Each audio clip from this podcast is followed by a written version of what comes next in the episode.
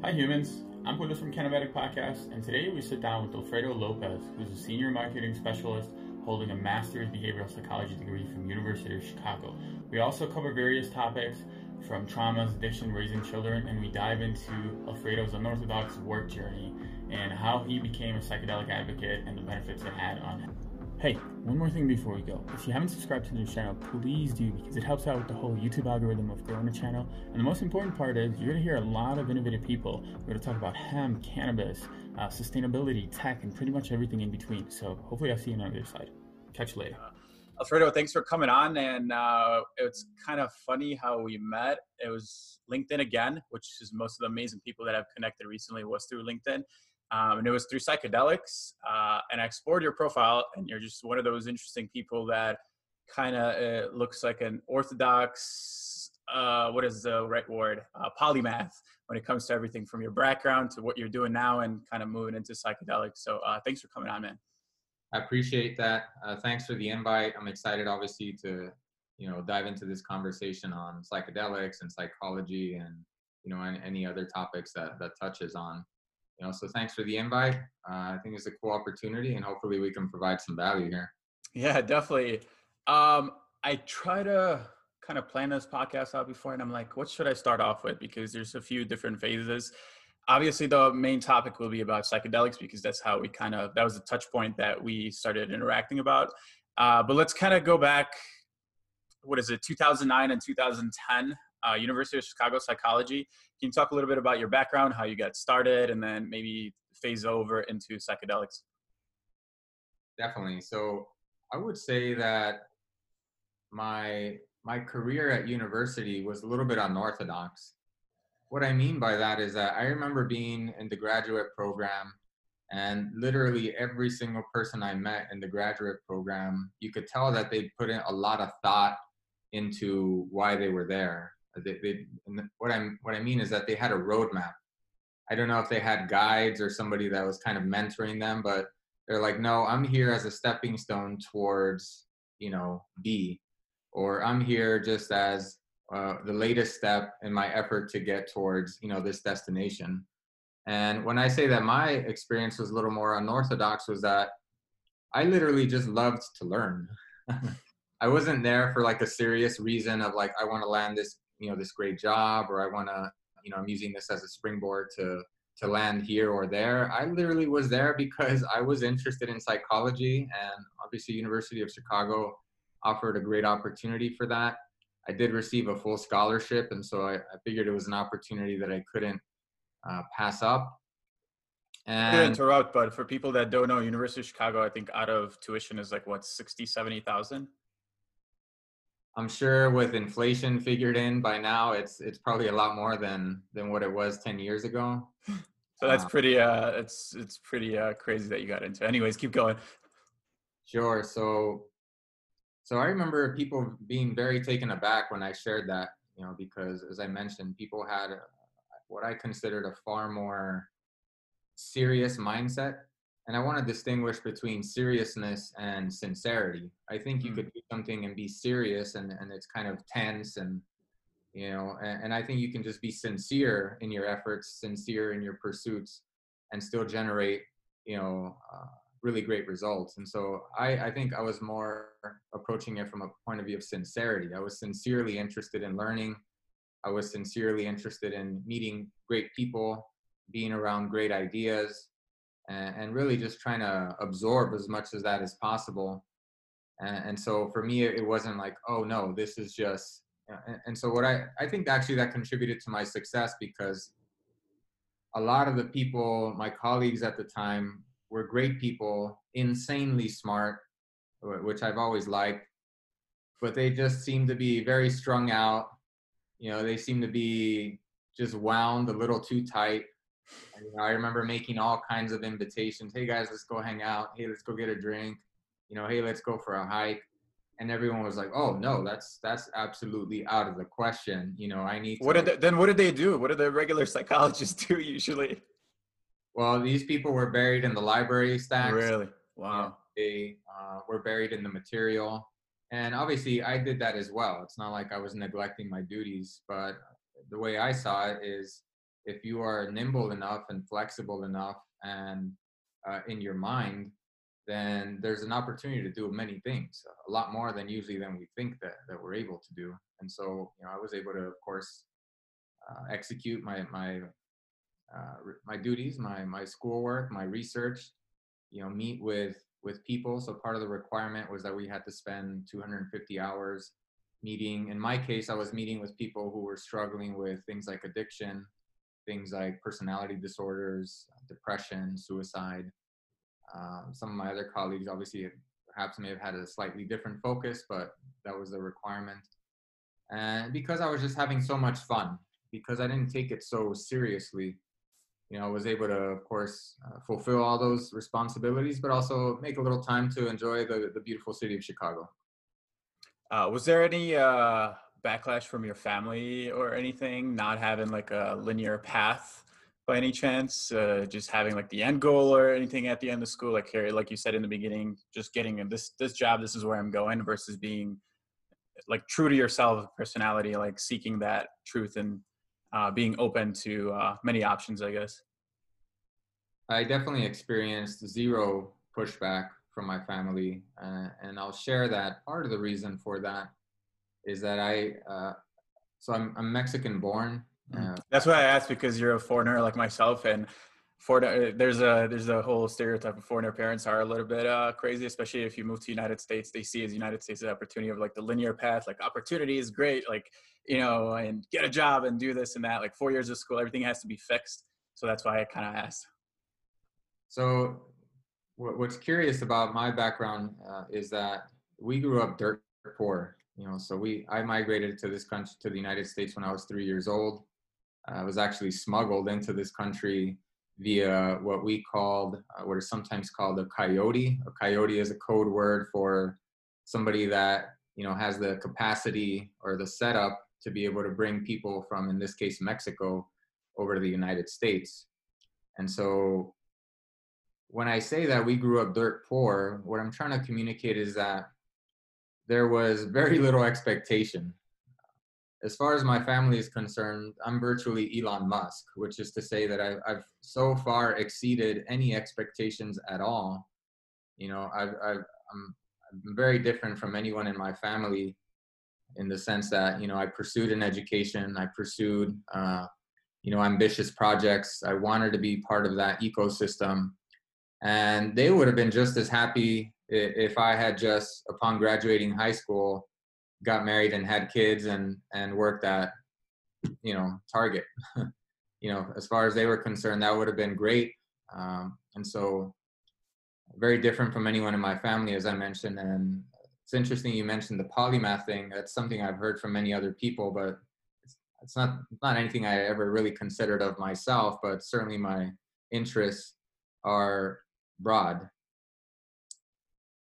yeah do you feel like um there was even though you were interested and seeking after, I mean, specializing after psychology, I mean, if they're specializing after seeking, I guess, psychology master's degree and going through that, do you feel like it's more of, uh, it's more of like the new, like psychology is your glasses, the way you see the world through? Because after I've experienced that like a little bit later in life, I dropped out of uh, college twice. I tried to do psychology first, then I went into like tech and business, and then I, I experienced uh, a boot camp with uh, UX design, and that's where it was kind of like the stepping stone for me. Is wow, this this gives me an opportunity to see almost everything and kind of work with different products, physical, digital, and meet with people. And uh, when you go on like user journeys and coffee interviews, it's like really nice. So was that maybe a kind of lens? Uh, psychology was like a lens to see the world through.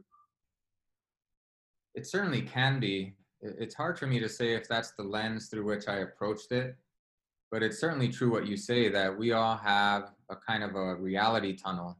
We all have a kind of a filter through which we experience the world, uh, for better or worse, right? Because filters, while they can enhance what we're experiencing, it, there's certainly an, an embedded limitation to it, of course. You know, I would describe my the reason I pursued psychology uh, for me is actually quite clear. Is really, if I'm honest, it was an attempt, an effort to heal myself. It wasn't, at that point, I wasn't so too much concerned with providing solutions for others or driving value for others or helping others. Uh, of course, I always had that as uh, as you know as kind of one of my my uh, guiding tools, but really it was an effort to to heal myself. You know, I from a very early age I experienced uh, quite a bit of violence in in my home, but also in my neighborhood. Uh, I grew up in South Central Los Angeles, which has a lot of infamy and and you don't notice to what degree things are distorted until you're quite a bit older you know when you're a kid doesn't matter what your circumstances are that is normal for you that is you you think well this is normal because this is what i experience regularly at home and in my environment or I, I turn and i see my neighbors and they all look like me act like me talk like me so this must be what normality is and it's not until you're able to leave that cocoon where you're like, well, hold on a second. I grew up all kinds of fucked up, right? You know, and it was at that point that I realized, well, I actually need quite a bit of help myself. I don't even know where to start, who to turn to. And so what I decided was, well, uh, I was full of determination and a burning desire to, to figure that out for myself. That's what led me to pursue psychology. Uh, of course, I'd heard from many people, many friends that I, I, I, had this ability to, to really sit with people, listen to them, try and understand them, and, and provide new perspectives and viewpoints from which they, they themselves may, may heal as well. So that perhaps may have been innate, uh, but as I mentioned, my pursuit in psychology was initially an effort to, to try and address some of the issues that I felt I carried with me. That's a very interesting point. Do you feel like, not sure if this is going to be biased, but do you feel like that maybe the career path is sort of like this to find how to heal yourself, or is it the path like to seek something more like you seek psychology to heal yourself? Maybe deeply unconsciously, people are trying to seek and fix their issues and I guess they're passed through. I guess for me, it was designed because I was always seeking to see something, to have a, I guess, a position or to have a job or something to do, to have a lens on it, to have like some sort of skill and give me like purpose. Because, like I said, I could do almost everything, work with physical, digital products. But do you feel like some people unconsciously actually seek to heal themselves through when they get older, when uh, they get into college and they completely forget about that? or is that maybe something that takes a little bit of time to uncover because it's a very interesting point because there's you know like the whole balance between the job and the purpose and like the life it, it kind of almost like makes sense that you figured it out yourself and on this journey you've acquired a skill that not only helped yourself but you're helping other people as well yeah no that's a fascinating question i do think they go together and and you're right to suspect that there is an unconscious element there. I do think that whether consciously or unconsciously, the way that our life unfolds is is for a particular reason. You know, whether you jump into business or engineering or medicine, it, really doesn't matter. Uh, obviously, we all come with different. Uh, we all, I, I believe, as human beings, we all have the same ingredients, but they're dialed at completely different levels and so that accounts for why you know people will pursue what they pursue whether in this case psychology or sports etc but yes i do believe that subconsciously or at some level we are forever seeking to connect with that greatest thing in us that that inner self that that we suspect but are not always really aware of i think in my case i became aware of it quite young possibly just due to accidents. And by accidents, I mean that given the just the tempestuous upbringing that I had, as I mentioned, you know, going through domestic violence, going through violence in my upbringing. I mean, I was eight years old and fighting on the streets regularly. And so when you have those type of experiences, when you experience suffering to that degree, and, and if you are open to it, because suffering will either take you over, or if you're able to uh, distill the, the lessons from it, it can completely transform your life in a, in a, in a powerful and beneficial way. I think that's sort of what happened to me is I was exposed at a very young age to tremendous suffering. And it made me question things like well what is my role in this world? Why am i here? You know what is life about really? And that generated a certain awareness within myself uh, which ended up being a kind of a guiding light for me. I understand that not that's not everyone's experience uh, but sooner or later we will face suffering in some way. And it's really in those moments uh, i believe actually those are transformative moments when when we have the right mindset when we're open to them. Uh, of course most of us make a life out of running away from suffering but really that's there's a reason why suffering exists and i believe it, it holds many of the answers that as individuals we're looking for if we're able to sit with it. So i think that's what made it a, a little bit more of a let's call it conscious effort for me but yeah i do believe that for the for people who have not had those insights or have you know made a habit out of running away from that it does become operative at a much more unconscious level. Um, I wanted to track back a little bit about the uh, you talked about meeting people and you had uh, 250 hours I think or something to do uh, and you mentioned you had to meet with addicts and uh, I got into psychedelics early on just through friends and having eclectic friends very creative uh, but also, I went through uh, two years of uh, drug addiction, and in one day of LSD experience, it just completely switched over. Like um, I just lost something off my shoulders, and, and it was just magical to me. But um, I wanted to talk about uh, the people that you've met and like some of the uh, research that you've done in the 250 hours, especially when it comes to addicts. Like, what have you learned from them, and like, what did you see, and like the initial expectations were, and what did you saw after, and analyze, analyzing them through your uh, psychological frameworks. Sure. So uh, I'll speak from personal experience because I haven't kept uh, myself updated on all the latest uh, developments in that area and clinical psychology or all of that. But in my experience, I, I always considered addiction to be, and whatever the addiction was, right? We can be addicted to love, to work, to sex. The easiest addiction we, that comes to mind, of course, is to drugs of all, of all kinds but we can be addicted to relationships we can be addicted to attention we can be addicted to uh, adrenaline fueled experiences and so what i always one of the things that i always came back to was that addiction for me was an emotional imbalance really an emotional disease it's very easy for people to imagine a disease physically because the body is always verifiable you say where's my hand well there it is but you say, well, where is this fear that I'm experiencing? And nobody can locate it, right? Or you say, where is that wayward thought that I had? And nobody can locate it. That's what makes it very difficult to identify some of these things. And so I considered addiction to be certainly an emotional imbalance, uh, an emotional dis-ease. And, you know, not to get too Freudian, but I certainly was, was able to trace it back to experiences in youth, uh, experiences in our developmental upbringing, you know, experiences that while they're human experiences, even if they're of the suffering kind, of the traumatic kind, it's not the experience itself that does us harm. It's our inability to properly assimilate the experience and take from it what it has to offer us.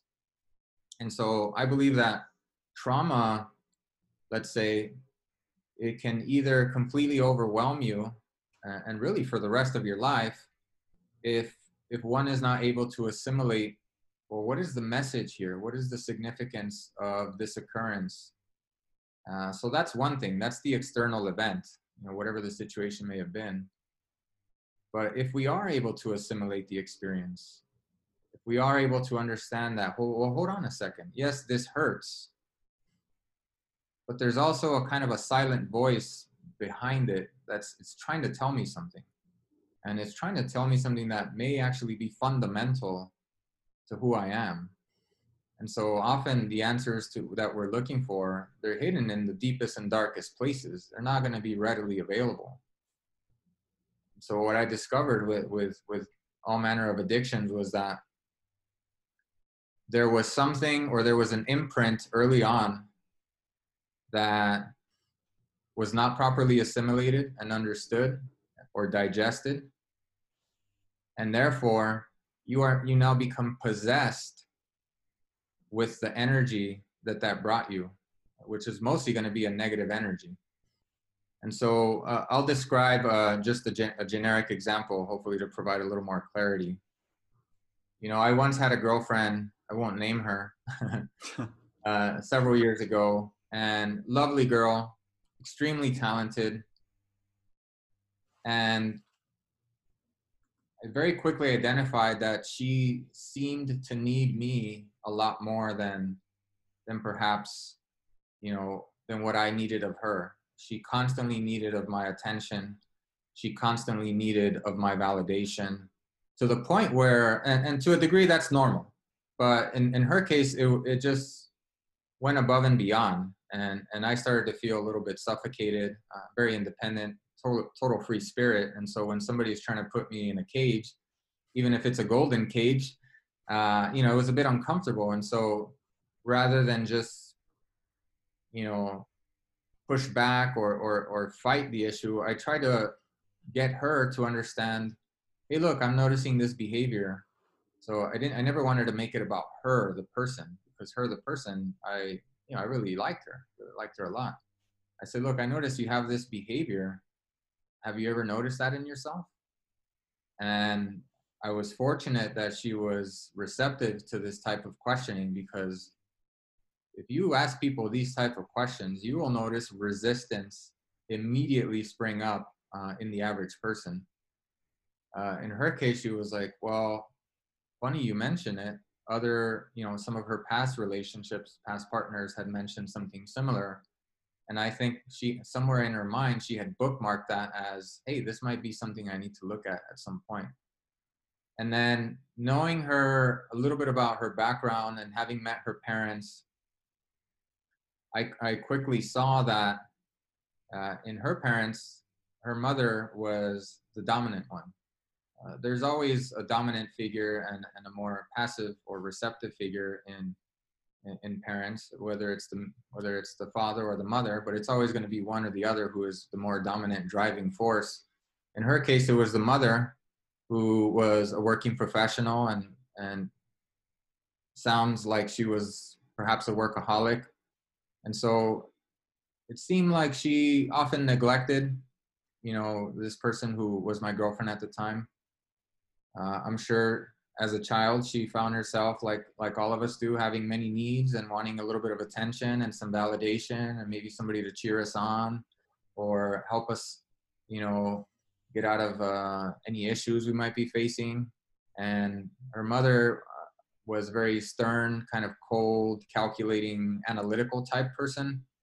I think her strength wasn't necessarily to be nurturing or accommodating or and so you can imagine for what it must be like for a little girl growing up and you're looking at your your uh, parental figures and going man well i am not getting what i'm needing here.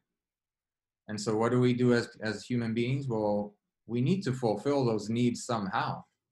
So then that's when we start to look into our peers right? That's when we start to look outward because if if we're not getting our needs met at home we're going to find them in the peer group. And that's when we can start to get into trouble because, you know, our peers are often just as lost as we are. And so they may not always be, you know, the best guidance. And so, you know, after discussing that with her, you know, over several months, you know, she was able to kind of come to a, a moment of truth within herself where she was like, good God, I had never noticed to what degree I had carried this pain with me, this pain of neglect, of abandonment. Uh, I'm not saying that that's what happened, but that's certainly how it was interpreted. That's how it was felt uh, on her end. And funny enough, she had such a breakthrough. I say funny enough because it came at my expense, but she had such a breakthrough and had a kind of a fundamental moment of seeing into herself that soon after she was almost a different person uh, the way she carried herself the way she spoke and then I, th- I think she quickly dispensed with me because she was like, wait, now that I uh, I feel a little bit more whole, I actually don't need to be hanging around this guy too much anymore. So uh, that's just a quick illustration of how these things play out. I don't want to make it seem like if you know I've mastered all these things or or, or the, as if it's as simple as that. Obviously, we're we're complicated creatures, human beings. You know, we're we're made up of all of these various networks uh, within the body, within our emotions, uh, within our minds, and it's very difficult to make sense out of a machine that has so many uh, components, both physical and otherwise. Do you think that, I mean, especially with the chaos going on right now, do you think everything starts at home from from childhood usually? I do. I do believe that. I believe that um well, I suspect wouldn't say I believe, but I suspect that uh, as human beings, we come into this world with a certain hardware already. And we're all familiar with software. We're all constantly downloading new apps and new programs. Uh, that's what our environment generally will uh, imprint on us. And of course, the immediate environment is always going to be the home, uh, whatever that looks like for you. You know, it could be single parent home, it could be you know you're lucky enough to have your mother and father sometimes i hate to say it but you, you may be unlucky enough to have your mother and father depending on what the dynamic is there at home right and so i do think it starts at home because you come already with a certain hardware with certain talents uh, but beyond that from day one you're already being told who you are. You know you are this. You know you're immediately slapped on with all of these uh, various labels of nationality of gender of and, some of these are stretch further back into the family itself right you, you'll have families where generations upon generations of lawyers right? Why is that? Well it's either these guys are just sensational you know uh, debaters and and presenters and you know or it's that that imprint is so strong oftentimes sometimes you know forced uh, upon the individual that it's almost as if their their free will has been removed from them and now they've now been put on this path i do think it starts at home and the reality is that for many of us independent of where we grow up the family dynamic is not always harmonious right life happens you know, parents were often overwhelmed. I'm a parent myself. Uh, I, I, really struggled probably the first couple of years of being a, a dad. I had no idea what I was doing, completely out of my depth. But I was filled with that burning desire to do things right. And had I not had that, I think I'd be in some deep waters right now. But I do believe that. I remember something that my grandfather used to say, uh, who had kind of a shamanic element to him he said everybody wants to change the world but nobody wants to do the dishes and the reason i bring that up is because i just had a post about dishes today yeah the temptation is always to look out to go out and solve the world's problems to go out and solve my friends problems the neighbors problems. But another way to think of it starts at home is by saying it starts with me.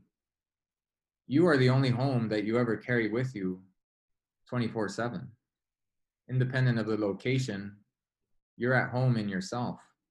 And if you have a disordered mind if your emotions are wayward or perhaps too volatile or perhaps some of us are struggling with physical ailments of all kinds then things are not right at home my suggestion to people has always been hey look it's it's venerable, it's honorable to go out and try to help, to go out and try to provoke change, positive change in the world. But that is a later step. You you have to really start with yourself and and try to address that to the best of your capacity. If you need help, that's fine. Help is available. But take care of that first because otherwise you're only giving what you have.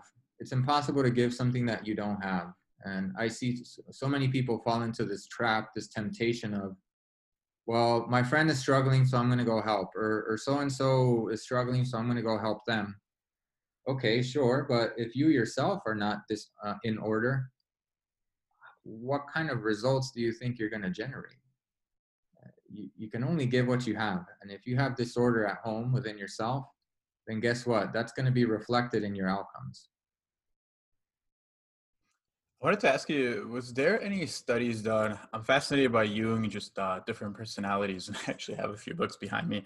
Um, was there any studies done in, I guess, the spectrum, how the kid changes versus if the kid is living with the single parent dad versus a mom? Was different because I believe in like the different energies, or I, I read about them and it's kind of interesting. Is there proof or any research that if a kid is growing up if a boy is growing up with a mother single mother all of his life it's gonna it's more likely to turn out this or he has these type of tendencies versus maybe a girl is growing up with a father she has these tendencies and vice versa so off the top of my head i can comfortably say that i'm sure there are studies like that out there. I'm not familiar with any off the top of my head. What i will say is that independent of growing up with a mother or a father there there's such thing as energy. And it's important to have both uh, what we can call a masculine energy and a feminine energy uh, in an ideal setting you want to have both and you want because you can't grow it's not fair to a person and to grow up with only a masculine influence. You know that might lead to the next Genghis Khan right?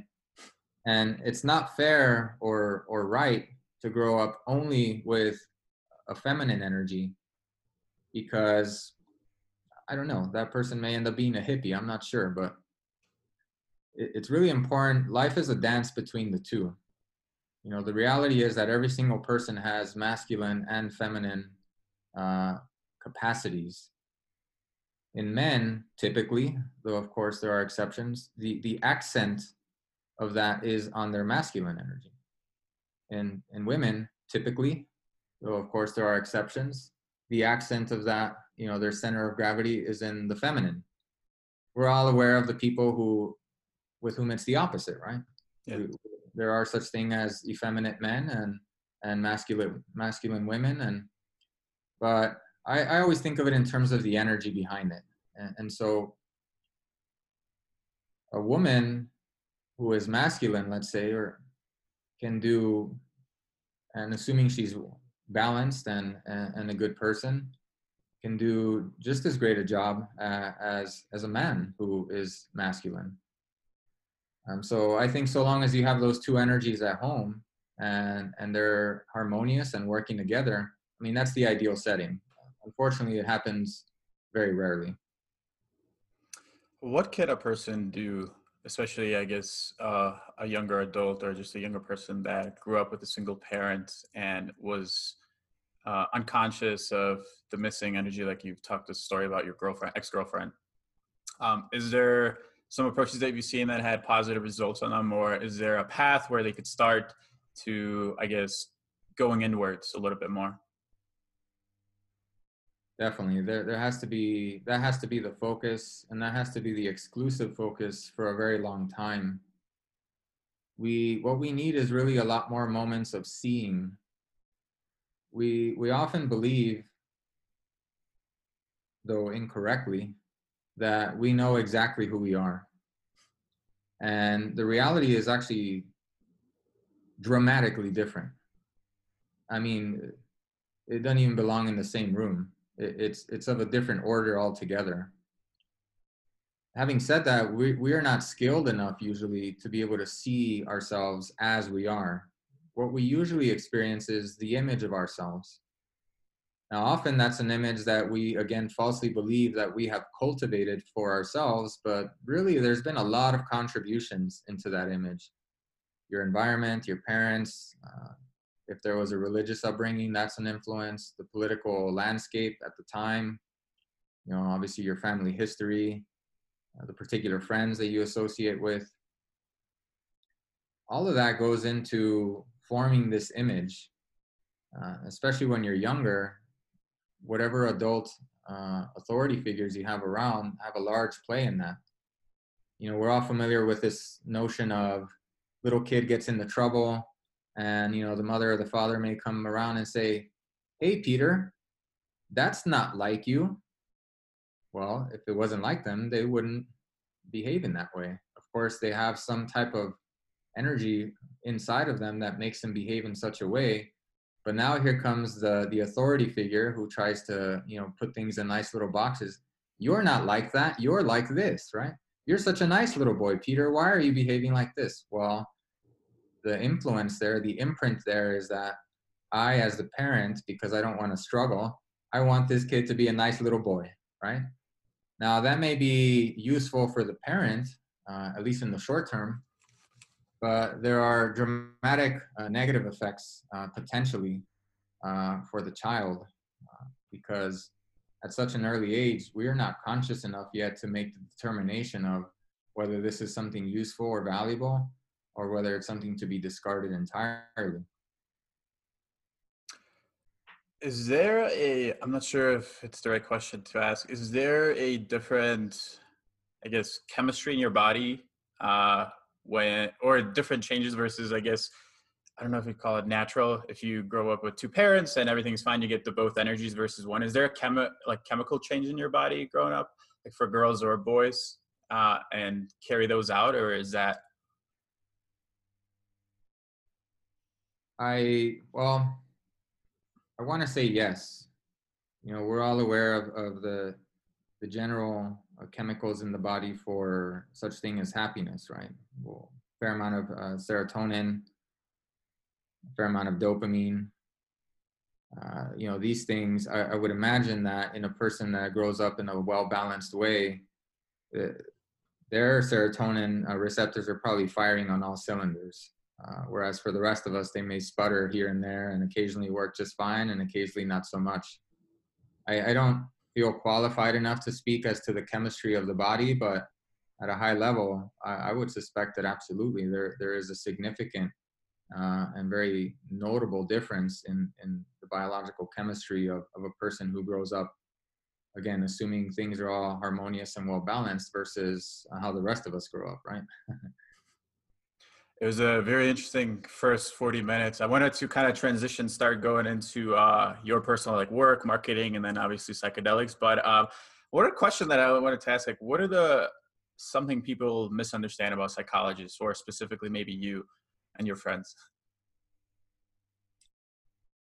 That's an interesting question.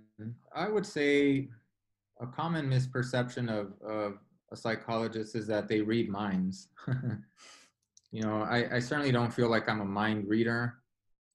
If anything, it's probably closer to the truth to say that a psychologist is really more of a either an energy reader mm-hmm. or a body reader.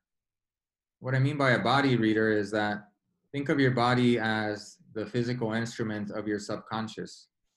And so while a person may lie, your body will not lie you know so while a person may you know distort the truth your body will never distort the truth you know so i i'm very aware of things like nonverbal cues body language the way a person expresses themselves the way they stand uh, their manner of dress their you know outward uh, dress style.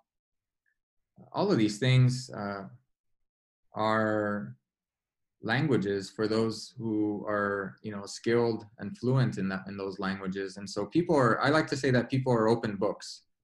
And we really are. You know you meet somebody and instantly you'll have at least an impression that while it doesn't capture the whole person of course uh, is at least enough of a cliff notes to, to give you a sense of, of what they're about. You know we have such a thing as a gut instinct right? What is the gut instinct well, it's a series of networks you know, that collect around, you know, the solar plexus, uh, which we now know is another brain in the body. Uh, you know, traditionally we consider the brain as, you know, that, that sponge we got up here in between the ears.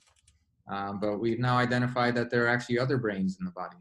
One of them is in the gut. Uh, it's actually the gut that produces the most amount of serotonin in the body. And so I think that's a misperception commonly of, of psychologists that we're psychic or that we're mind readers. It's really it's like no, I I don't need to be psychic because you are telling me uh, through all these nonverbal cues, through all through all the through this body language, through the way you express yourself, you're telling me quite a bit about yourself, which I know to be true. So again, I said people may lie, but your body will not lie. Um, another question actually uh, kind of came in. You talked about uh, being a father and not knowing what to do, but you're trying to be, you're trying to do your best. What does the best or the ideal self mean to you, and how do you, I guess, approach it? So by the best, I mean that I want to try and generate as many uh, positive outcomes as possible. Uh, now I don't deceive myself, so I, the aim is never perfection. That's mm. fool's gold. So so I don't beat myself up when I make mistakes, and I do make mistakes. Uh, so so that's important to have because a lot of people they'll make a mistake, they'll beat themselves up for a year. You know, uh, that is neither profitable for yourself nor for your children if they see that, oh, wow, dad makes a mistake and he's beating himself up. That means that when I make a mistake, the natural behavior here is for me to beat myself up. And you see how these things begin. So instead, it's, it's far easier and more powerful to simply admit to your mistake and apologize to your children. Hey, you know how I lost my temper back there? That's totally my fault. I was upset because now I see that I didn't know how to properly deal with the situation. I was frustrated at that. It's a frustration that was really about myself. And unfortunately, I took it out on you, and that's wrong. So I want you to know that I'm sorry. And one of the things that I can do moving forward is to be more aware of that so that we can avoid that. A child, for whatever their intellectual capacity may be, will understand. I promise you, they will understand because they'll sense the energy from which that's coming if it's sincere, right? If it's one of these, you know, oh, I fucked up, you know, my bad, then I don't know how sincere that is, right? so, but if we can be sincere, then something translates over, something carries over to the child uh, where they'll see, like, oh, okay. Oh, well, even my parents make mistakes that must mean that it's okay if I make mistakes as well. You know, and so I think having that that attitude to generate as many positive outcomes as possible, knowing that there'll be some negative outcomes here and there, but to try and limit those, I think that that's that's the way I approach it. Get, um, I don't know how to, I guess, ask the question. Do you think kids, because of their intellectual capacity, are more keen uh, to the awareness of like your verbal cues and your tone of the voice.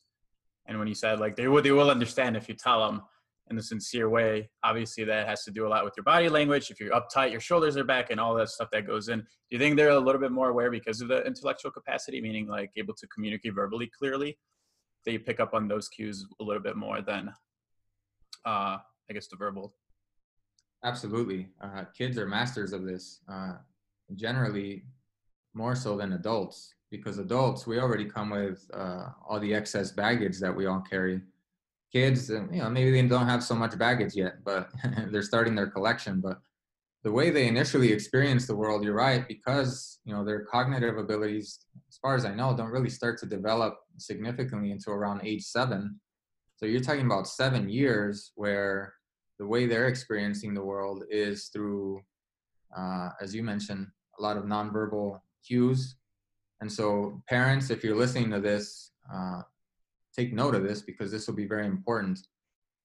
What you say to your kids is of far less value than how you say it.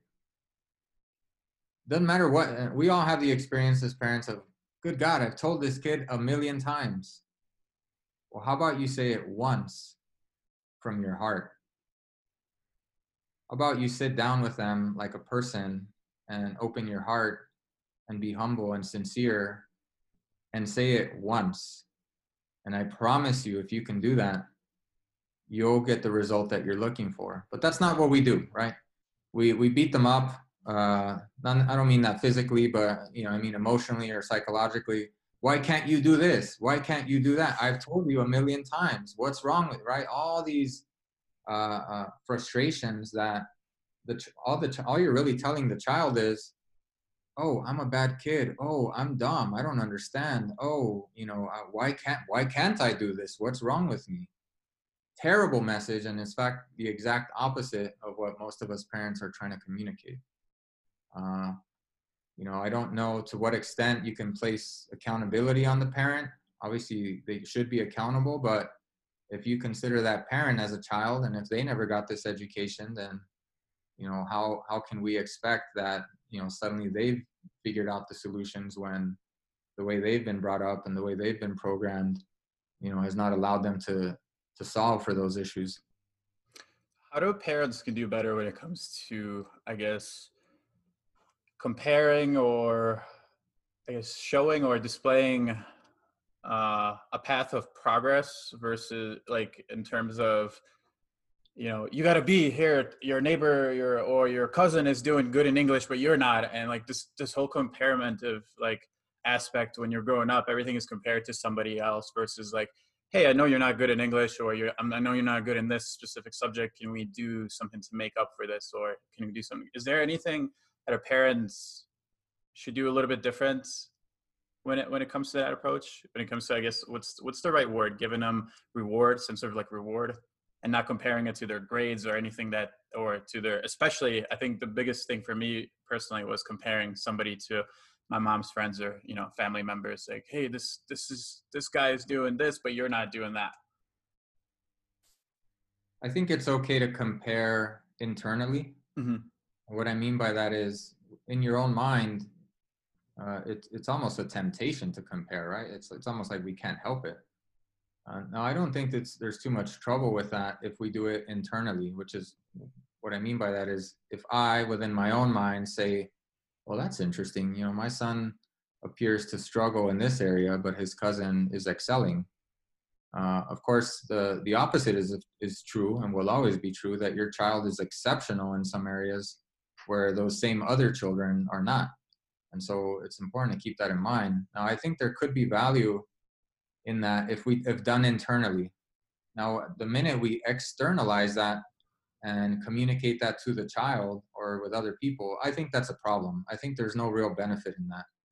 You know, the benefit can come if you within your own self are able to address, you know, some of these concerns or then okay, you can compare and say, oh, okay, well, well, actually, it turns out I see that his cousin has had a lot more support in this area. So perhaps if we provide a little more support, you know, it could it could bring our child up to speed. But it's never good and it's never advisable to compare externally, which is to say, to tell the, the child, why aren't you like them? Or why can't you be more like the neighbor boy, right? Or the neighbor girl? um, it's a huge injustice to the child because the, the message there is you are not enough. And until you are at that level, like the neighbor boy, like the neighbor girl, you know, there's something the matter with you. Uh, again, that's a horrible message to send. And most parents, I'm sure, would be horrified uh, uh, at the even at the thought. Again, these things are happening at an unconscious level. Most of us are not conscious or aware that this is what we're doing, but this is in fact what is what is most commonly happening. Um, what do you think about this new age of uh, the new therapy apps and uh, I guess the virtual therapists and all that? Just having it at your hand. Is, do you see that as a positive aspect? Is that, I, I mean, I've heard bad and good reviews about those type of services and I, especially in times like these, I know that it, uh, I've saw a few statistics, depression and anxiety, and everything's been up, obviously, due to the circumstances. I think that it can be a valuable starting point if somebody is starting from zero, from scratch, mm-hmm. and because so many of us have already uh, have these embedded behaviors with technology uh, the reality is most of us are addicted to technology. And so there's already a series of behaviors that come with that, uh, where we can be, uh, consistently engage in these you know, behavioral loops. Uh, and so that can be valuable in the beginning if you're starting from zero, where you just need to create the habit of spending time with yourself. Uh, in this case, let's say through an app. However, there will come a point eh, if a person is sincere and they've started with a with an app or with a you know, with technology, there will come a point where you will have to discard it because any medium that you use shapes the actual outcomes uh, that you generate. So it you can't really separate the two. And as far as I know, there's there's a long history of you know meditation or spiritual practices you know in historical periods and in, in, in, areas of the world where there was no such technology right there wasn't there were no apps of the day or whatever the case may be and oftentimes the results were a lot better almost as a direct result of not having those competing influences or distractions and so i think it's valuable for somebody matter of fact i've only ever recommended things like that for somebody that i know is starting from scratch because I want them to get a sense of uh, what this is really about, what this line of questioning uh, and exploration is really about. And if their easiest entry point is through technology, I think that's okay. Mm-hmm. But for any serious or sincere person, there will come a point where you will need to discard it and be like, no, ultimately, technology is just yet another crutch that we hold on to. The goal here is that you need to be um, at peace uh, with yourself, by yourself, without any other crutches. If you need crutches, it's a sign that there's still perhaps an element of fear there, uh, an element of insincerity with ourselves. One more question before we transition about kids. Um, I noticed and I've read about the phenomena when somebody has a kid sort of the intent of life and purpose changes where you're almost doing everything for the kids future versus almost like yourself has that happened to you by any chance have you seen like a different uh i guess just different uh experience after having a kid do you like it just flipped over or something or it definitely sends you for a tailspin um you know i can think of uh, I can't think of too many you know transformative experiences because it's so organic. Mm-hmm. You know, it, it's not like taking a substance or a medicine. You know, it's an organic process to you know to give birth to a child or to have a child, and suddenly you're you're faced with the prospect of, oh wow, all of my conditioning up to this point has in no way prepared me for how to how to bring up another person you know, I have a hard enough time doing that with myself, let alone, you know, guiding somebody for the rest of their life, right? And so it has to be a balance uh, and it's something that people have to identify for themselves. The temptation will always be to you know pour everything out of yourself into your child and be there uh, unconditionally and at all times. But if you're doing that at the expense of yourself, then that also sends the wrong message because sooner or later you will be so completely depleted, whether physically or psychologically, that you won't be able to generate good outcomes from that uh, position. If you are mm-hmm. depleted, we all know what this is like in the workplace. Can you execute your best work when you're exhausted? Absolutely not when you've had a sleepless night, when you're having problems at home, whatever the issue may be, when you know when you're behind on your bills, you cannot be at your best. You cannot operate at your best. And so it's not advisable to want to give everything to your children at the expense of yourself because sooner or later you'll be so depleted that all your outcomes will be negative because you're working operating from that point is there is there at least like a I guess like a micro filter when you when you make decisions today after having a child in the back of your head? Maybe do you kind of compare like is this good for the future of the child or not, or you kind of, because you're a psychologist and you're a little bit more open, you understand those versus a regular person. Um, do you happen to notice those as well? I do try to plant seeds for the future, but mm-hmm. what I'll share is that I'm not too focused on the future. I, I try to be more focused in the moment. Mm-hmm. Because if in the moment you can plant a good seed, then you can rest assured that at some point in the future that seed will, will blossom. Uh, but to try and uh, confront situations, and, and if you're thinking, if your mentation is already focused on the future, then my sense is that you're doing injustice to the moment uh, because mm. you split yourself you split yourself into being partly in the moment and partly in some imaginary future that only you can look into and some of that will filter in uh, into the outcome all right let's transition into uh, your personal life uh, when it comes to actually working. Uh, you took a drastic change. So you started a marketing agency straight out of psychology uh, school. That's completely opposite of you taking a nine to five position weekly and doing uh, behavioral psychology. Uh, what made you go in that route, and what did your friends, especially close to you, tell you? Yeah, so this is the funny part. We're we're going back to how so much of what I've done has been rather unorthodox.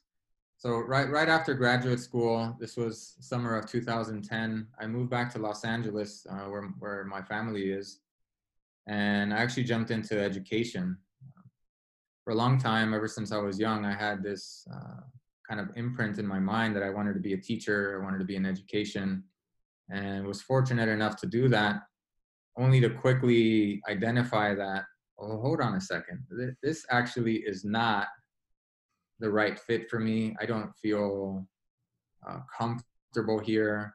Frankly, what I did least was teach, and most of what the job was was you know managing all forms of politics and administrative issues and uh, i'm a very unorthodox uh, thinker and player because I, I feel like i'm able to identify unorthodox connections that that i feel are, are based on first principles rather than you know what the trend of the day may be.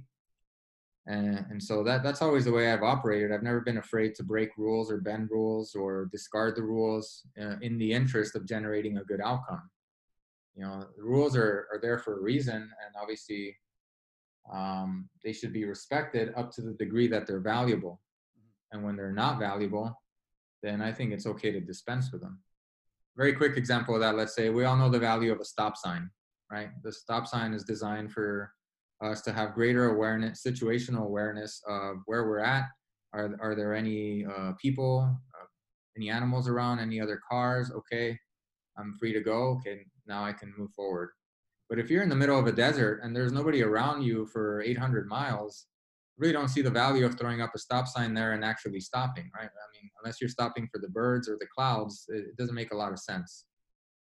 So I've always enjoyed playing with the rules, uh, bending them when I think that it's valuable, not just for the sake of it, not to be some thrill seeker or some contrarian, there has to be a practical basis for you know how we operate now of course it's easy to say that but when you're in an environment of work uh, the powers that be don't usually like when when somebody is you know experimenting or tinkering with different models different even if you're generating great outcomes a lot of times there will be resistance because oh no no no that's not how we do it well yes but we're generating great outcomes here isn't that the goal here well yes but right? And then we all know where that ends up.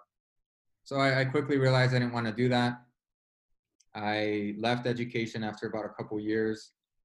And then I remember one evening with my wife, who naturally was a little bit nervous because I was out of a job and, you know, she was, you know, pressing me a little bit for some answers, for some comfort, for some security. And, and I remember saying, entirely spontaneously and almost flippantly, don't worry, babe, because I'm going into marketing, not knowing even what marketing was, uh, not having any experience in marketing, not having any connections or background in it.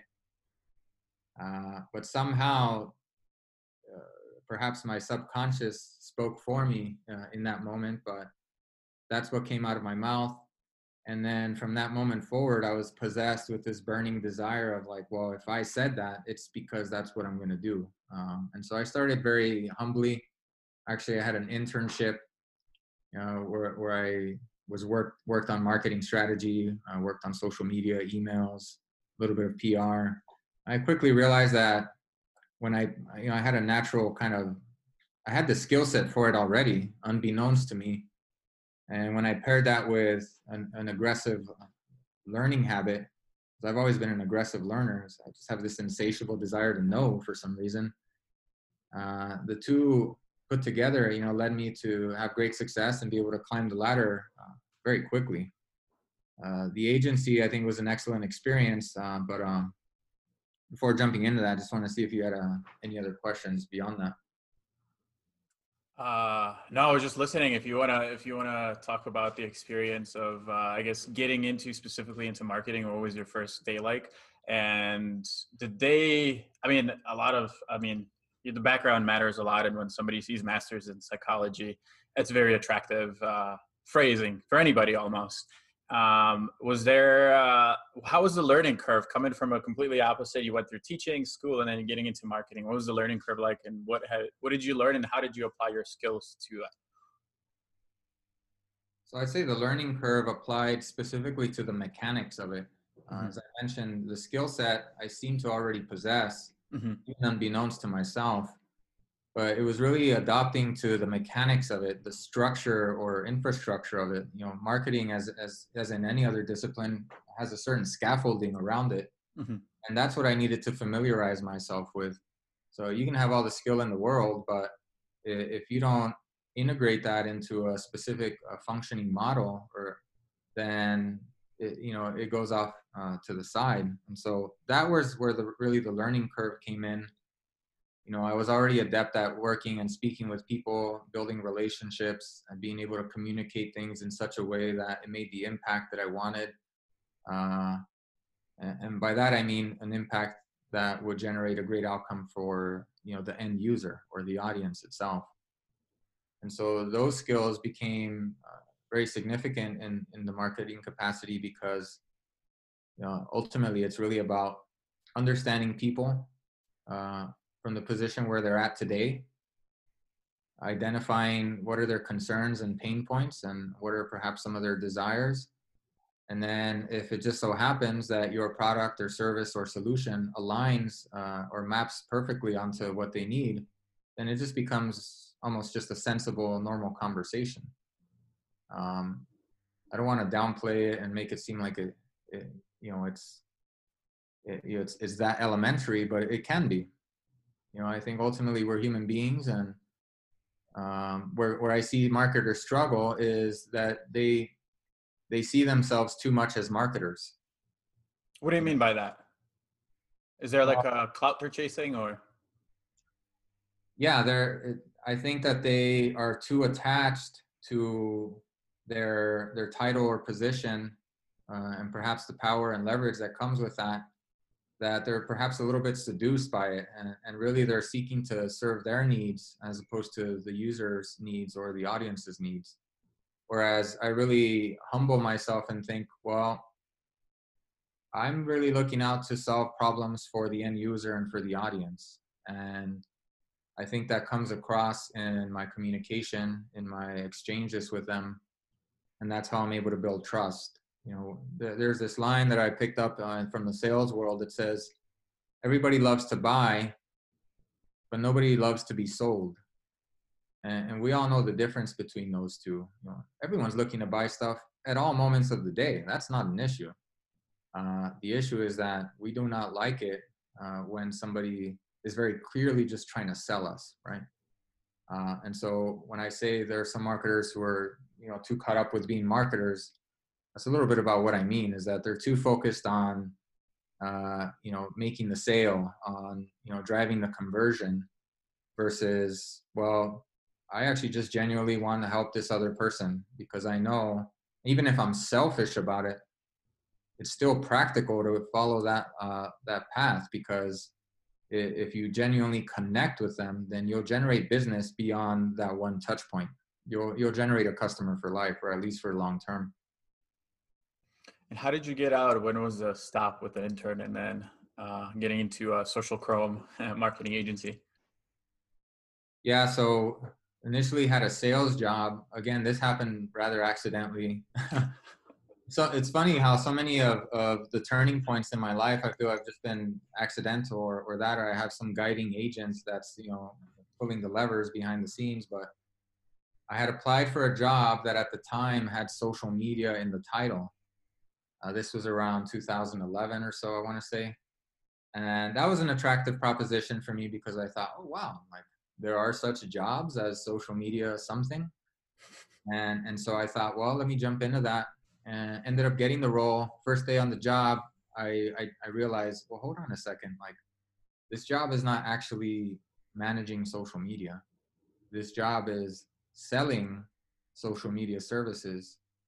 Uh, and so rather than, you know, just walk out the door, I thought, well, I'm here.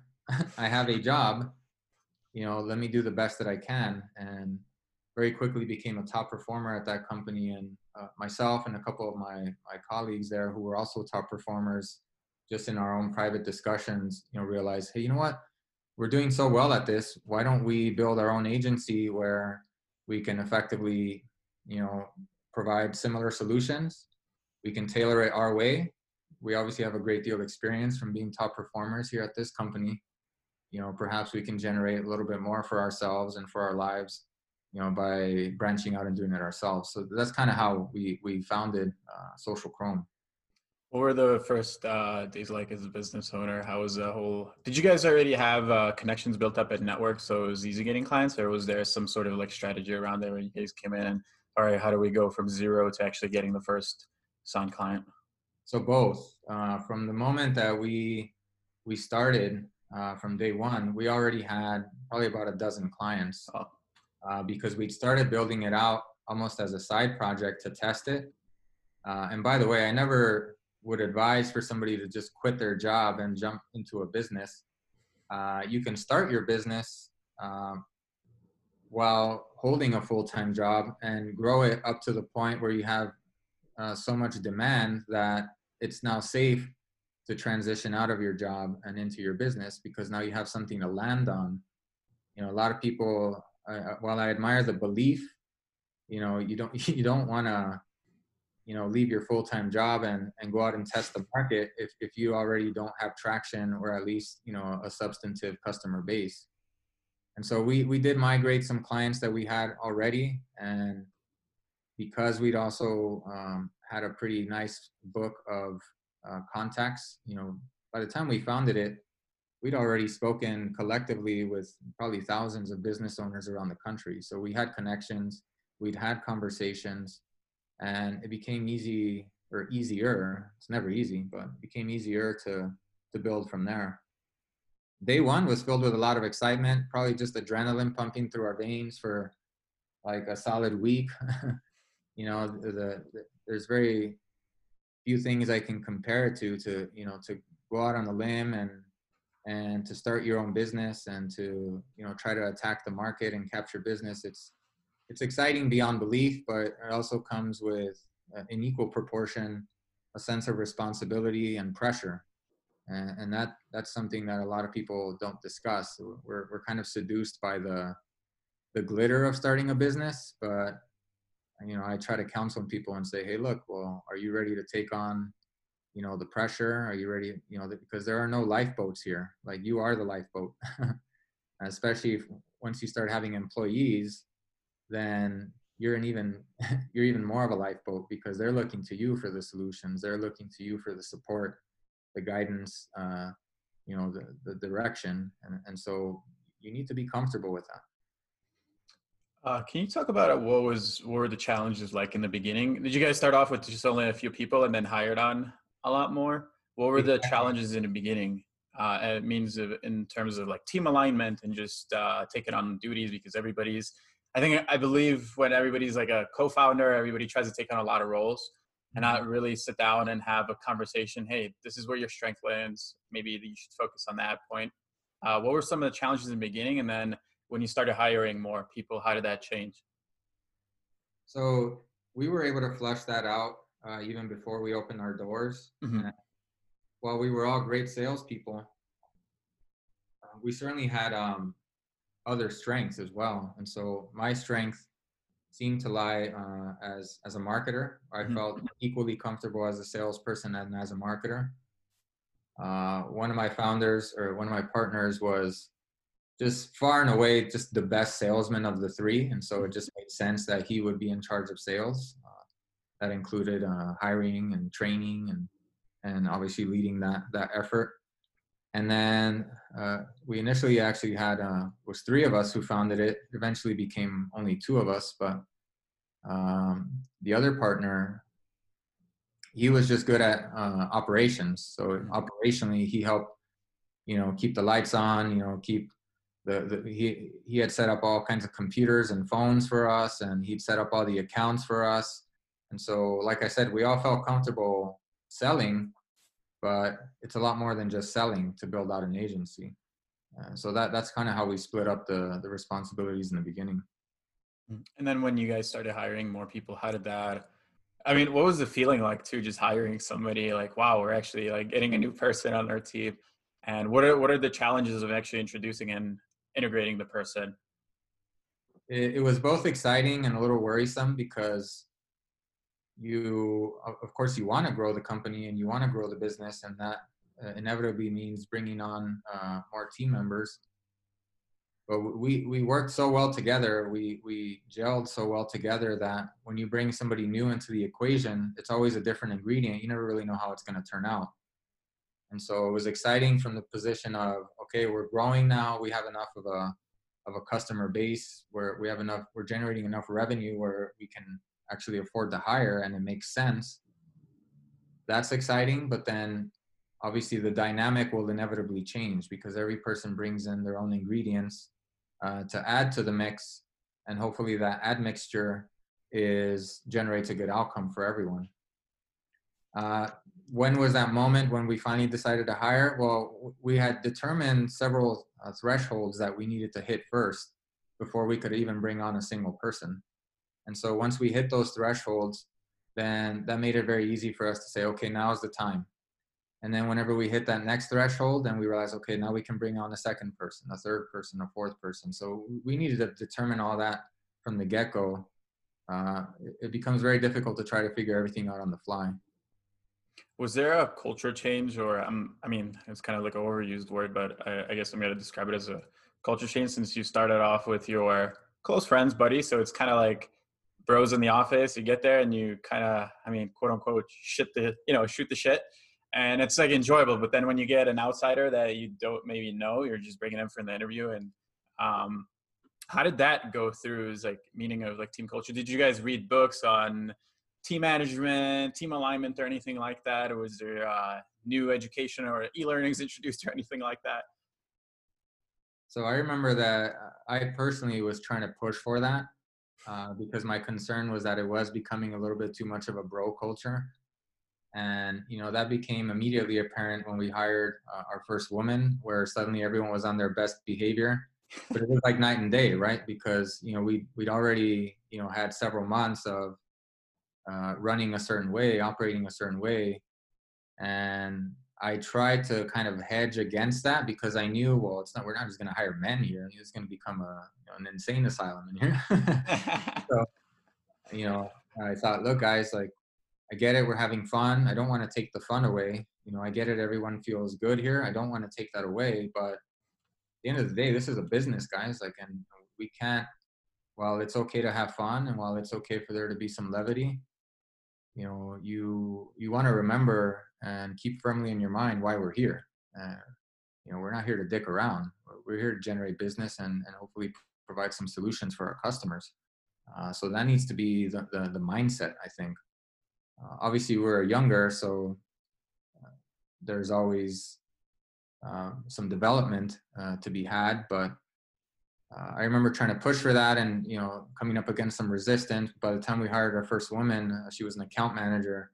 Then, yeah, it was, it was almost, it became a much difficult behavior uh, habit to adopt. Uh, whereas if we were more successful in adopting that uh, sooner, then perhaps it would have been an easier transition for us.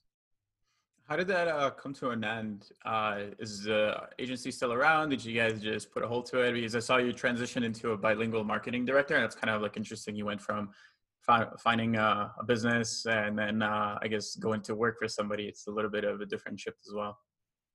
Yeah, absolutely. So part of the way, part of the reason it closed was due to well, a couple things. One of it is business related, and the other one was more personal. Uh, from the personal end, my partner, and by this time, uh, about three, you know, when, when we were in the final days of it, he, his father passed away suddenly from cancer, and it, it really sent him for a tailspin. Uh, he actually went missing for like about a month. You know, I couldn't find him, and you know, this was also a time when we were putting in something like 70 hours a week or so, and so I think physically I was already, you know, at my pretty close to my breaking point, um, even if my partner would have been there. And when he was gone for that month, and suddenly now I'm steering the whole ship. You know, we had probably about nine employees at this point who were all looking at me and going, you know, where's Tony? Where's Tony? Right? and I just had no answers for them. Right? It's, well, I don't know. And you know, energy is such a delicate thing that when you're in the same room together, then you can sense when something is off you know so the employees sense uh, the team could sense that something was amiss. I think that started affecting uh, performance. And we were already had you know several issues irrespective of that anyway. And so that led to me having something of a kind of a breakdown whether it was a mental breakdown or physical. I, mean, I don't know if i could really separate from the two but and, and that i think you know I would say you never want to get to that point where you have a breakdown because a breakdown can com- completely shake you up to your foundations. You know, I remember being so suddenly, uh, for someone who is typically almost fearless, to go from that to suddenly, wow, like even minor things are affecting me and making me nervous. You know, you don't want to be in that position. So we we were kind of forced to close our doors, partly due to my partner's father passing away, but partly due to the fact that while we had built this business, it was also kind of a house of cards. Uh, and what I mean by that is that we were always great. Our real strength was in generating new business. So we never worried about incoming revenue because we knew we could always sell, we could always bring in new business. Where we really struggled was that it was very difficult for us to main to keep that business for longer than let's say you know 90 to 120 days. And the reality is you're not really going to build a successful business uh, if you can't keep your customers. Yes there are like you know a million people out there that may be interested in you but if you can't keep them it's only a matter of time. You're building a house of cards and that's what happened to us. From there you're right i joined camino financial. At the time was a venture backed uh, startup it was founded by two Harvard uh, Business School grads, twin brothers, uh, Sean Salas and Kenny Salas. Great guys, outrageously smart, uh, outrageously dedicated. And I mean, I've, I can't recall too many people I've met who work harder than them. And they were going after, so they're a lending business. They were lending to small businesses. And, you know, I had just come out of my agency where, you know, I'd already spoken to thousands of business owners, and so that I think they found as an was their uh, the biggest value they saw. I said, look, if you guys are going after small businesses, I have a book right here of you know over a thousand names that I can call right now. You know, and, and I think that became an attractive proposition for them. They they brought me on board as the bilingual marketing director, and then you know we we went on a good run. It was interesting because I'd never been part of a, at least up until that point, of a venture-backed startup. Mm-hmm.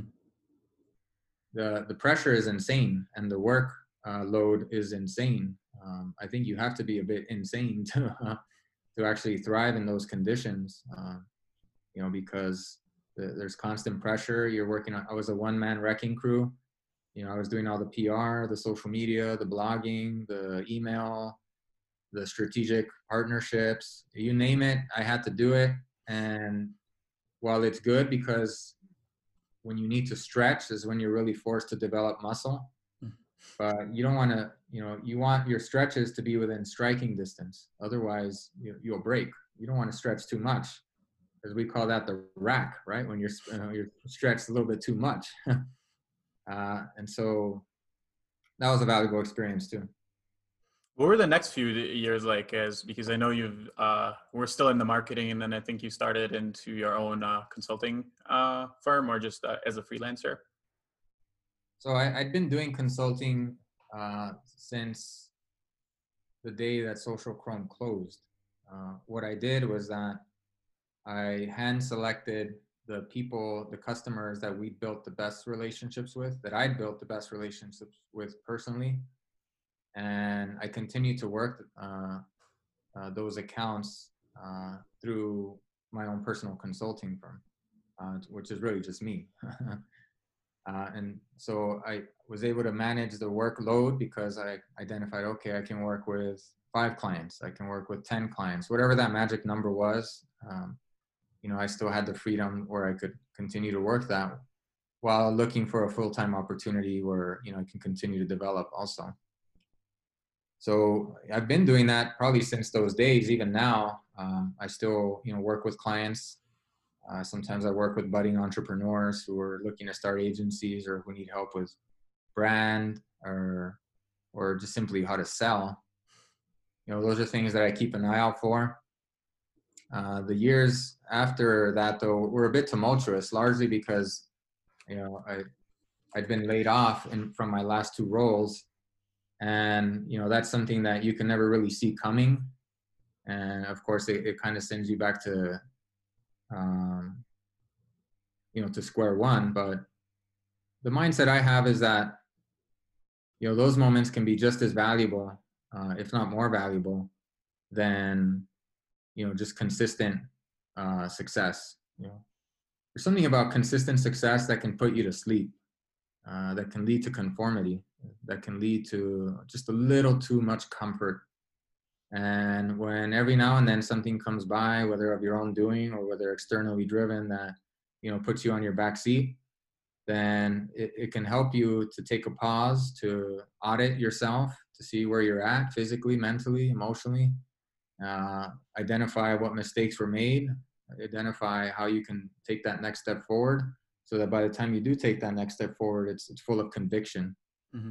And so, even when I had a step back I always actually took two steps forward. So anytime I was laid off, I came back and actually was able to negotiate even higher salaries. Uh, so I don't think it was for nothing, and it actually ended up working out better in my case because you know I might have been out of income for a few months, but by the time I was back working again, I had now increased my income uh, substantially, and so I, I think that's largely due to the mindset that I adopted. Is that something you cultivate like awareness when bad things like shit times come around? You kind of know from personal experience not to stress out anymore and you're aware of it. You're like, okay, this might get worse, but if I put enough effort and be consistent at it, uh, something good will come out. Yeah, part of it is is belief, but also part of it is experience, and it's mm-hmm. really more experience than belief, uh, because we can you, you, can believe, but you can kid yourself. Uh, but when you have experience, uh, that's something that you can really hang your hat on. Uh, I say that as I see your your little white hat over there in the back with the bear. Is are those bears or? yeah, yeah, Grateful Dead. and so, uh, as far as experience, uh, this might sound a little strange, but on some level, I consider myself a professional sufferer.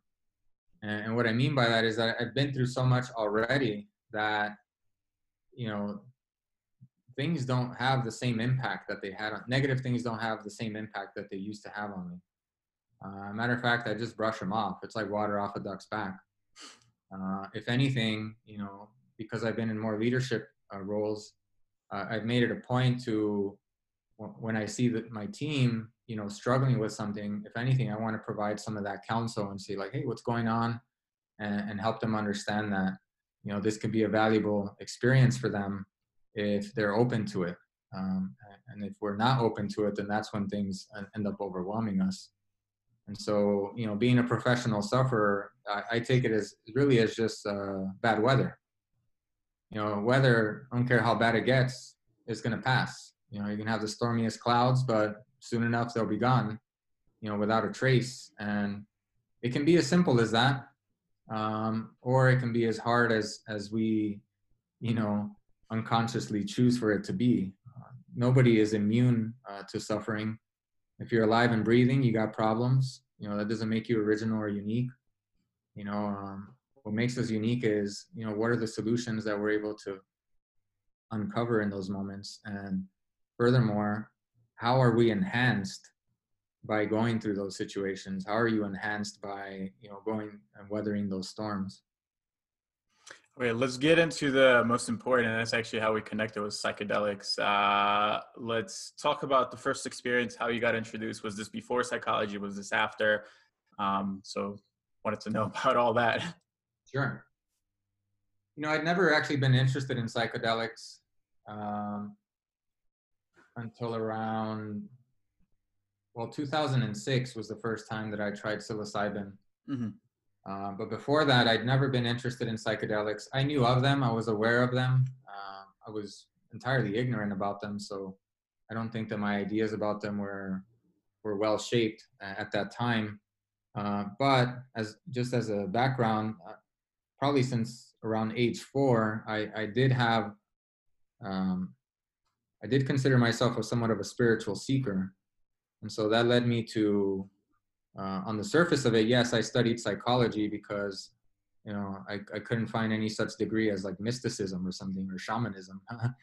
had there been one or had I been aware of one, I may have pursued that. But my, my personal interest was in, you know, uh, the religious experience, the mystical experience, you know the the transformative experience if you will and that led me to pursue uh, studies and practice in you know, various mystical traditions from around the world uh, I, at some point i'd probably gone over most of the the important uh, religious texts from around the world from various cultures uh, all of that in effort as i mentioned earlier to to try and learn who i was you know so it was a fascination for those subjects, but largely because they were helping me understand who I was.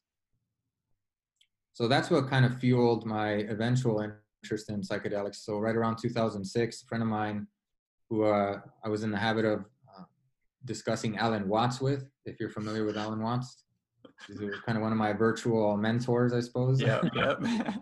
uh, and you know, he and I got into this habit of listening to some of the Alan Watts recordings uh, around 2005, 2006 somehow he came across some psilocybin, some magic mushrooms from a friend of his. I don't even know who. And we decided to go off on a day hike. Uh, this was in Santa Cruz, California. And, you know, I, I'd had an open mind about it. I remember not being in any way afraid or intimidated by it. If anything, I was excited at the prospect of, you know, having this interesting experience. Uh, but I certainly didn't know what what was coming. You know, it I feel I feel like it blew the lid off of my off of my mind. Matter of fact, the, the word psychedelic means something very close to that. Uh, psyche, uh, suke in the Greek is of course uh, what we call mind today, and delos, the word Greek, the Greek word delos means to open or to make manifest. So it's literally something that opens your mind. Uh, we all have a sense of what that could mean in our ordinary everyday life, right? We say to someone, "Oh, you just have to have an open mind," but it's another thing to just organically in your in your depths, in the depths of your being, to like be split open in that way. It can be a rather uh, terrifying experience, um, or it can also be, you know, uh, something of of just staggering beauty. Um, so I had a great experience. They did have elements of religiosity for me. Um, I don't suppose that that's everyone's experience, but because that was, you know, part of my uh, who I was and some of what my interests were, I think that easily lent itself to that. You know, I had wonderful experiences, but I also had uh, terrible experiences, uh, all within the same trip. And so, all of my trips have been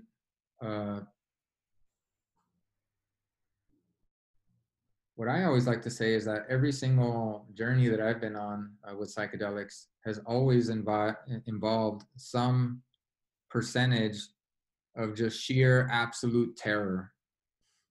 uh, I'm happy to say that that is usually around no more than 10% of the experience, uh, whereas the rest of the 90% uh, was just, you know, beauty, uh, inspiration, love, and joy, you know, really at the level of divinity almost. I mean, it's hard to describe really with ordinary words. But I do like to emphasize the terror because it we can be so caught up and wrapped up in ourselves that when you are dislodged from that, you know, it, it can be painful. Uh, it, it can be painful because, you know, we're wound too tight. We're identified and attached too much with ourselves, with, with our image of ourselves. Because if it were really ourselves, then we, you know, we, I think we'd be a lot happier and, and uh, in harmony with ourselves and with others. Uh, and so that was my first experience. I think that it confirmed a lot of what I'd studied uh, in religion and mysticism. I think it, it further enhanced my my belief because now my belief was supported by you know this tremendous experience that I just had.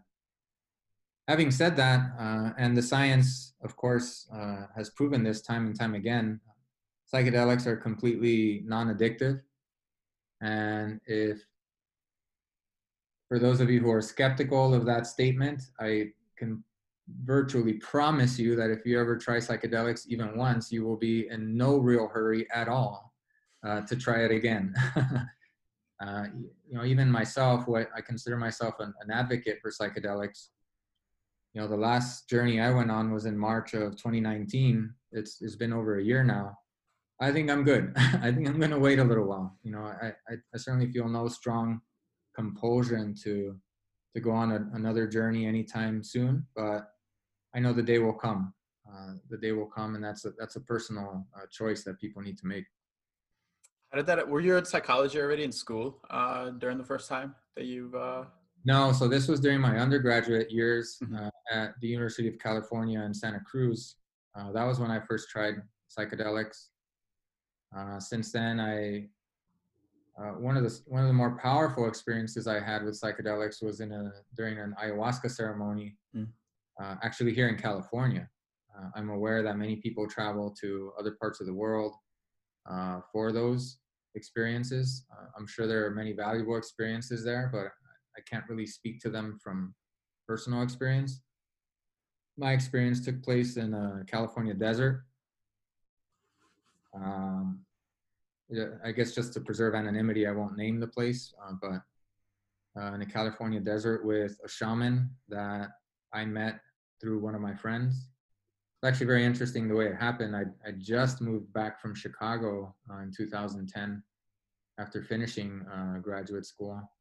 And one of my friends who I uh, studied and practiced Zen meditation with, he calls me up out of the blue. I hadn't even heard from him in like two years calls me up out of the blue and he's like, "Hey, Alfredo, I met a shaman. Let's go do ayahuasca with him." And I was like, "That's how it goes." and uh, I, I, it kind of jarred me for a second, but then right after that, I said, "Okay, let's do it." So it was, it was like a, it was a proposition that I'd never had before. I was like, "What?" Okay, yeah, let's do it. I, rather than uh, think too much about it or dwell on it, I just instantly just thought, you know what?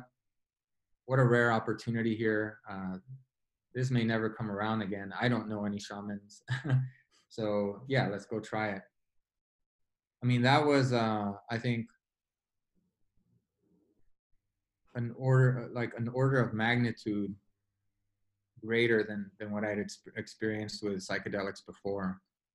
I don't know if it was the context because with the shaman, you know, he, he was able, along with his team, to provide something closer to like a ceremonial setting, mm-hmm. uh, something closer perhaps to uh, what is considered a traditional setting.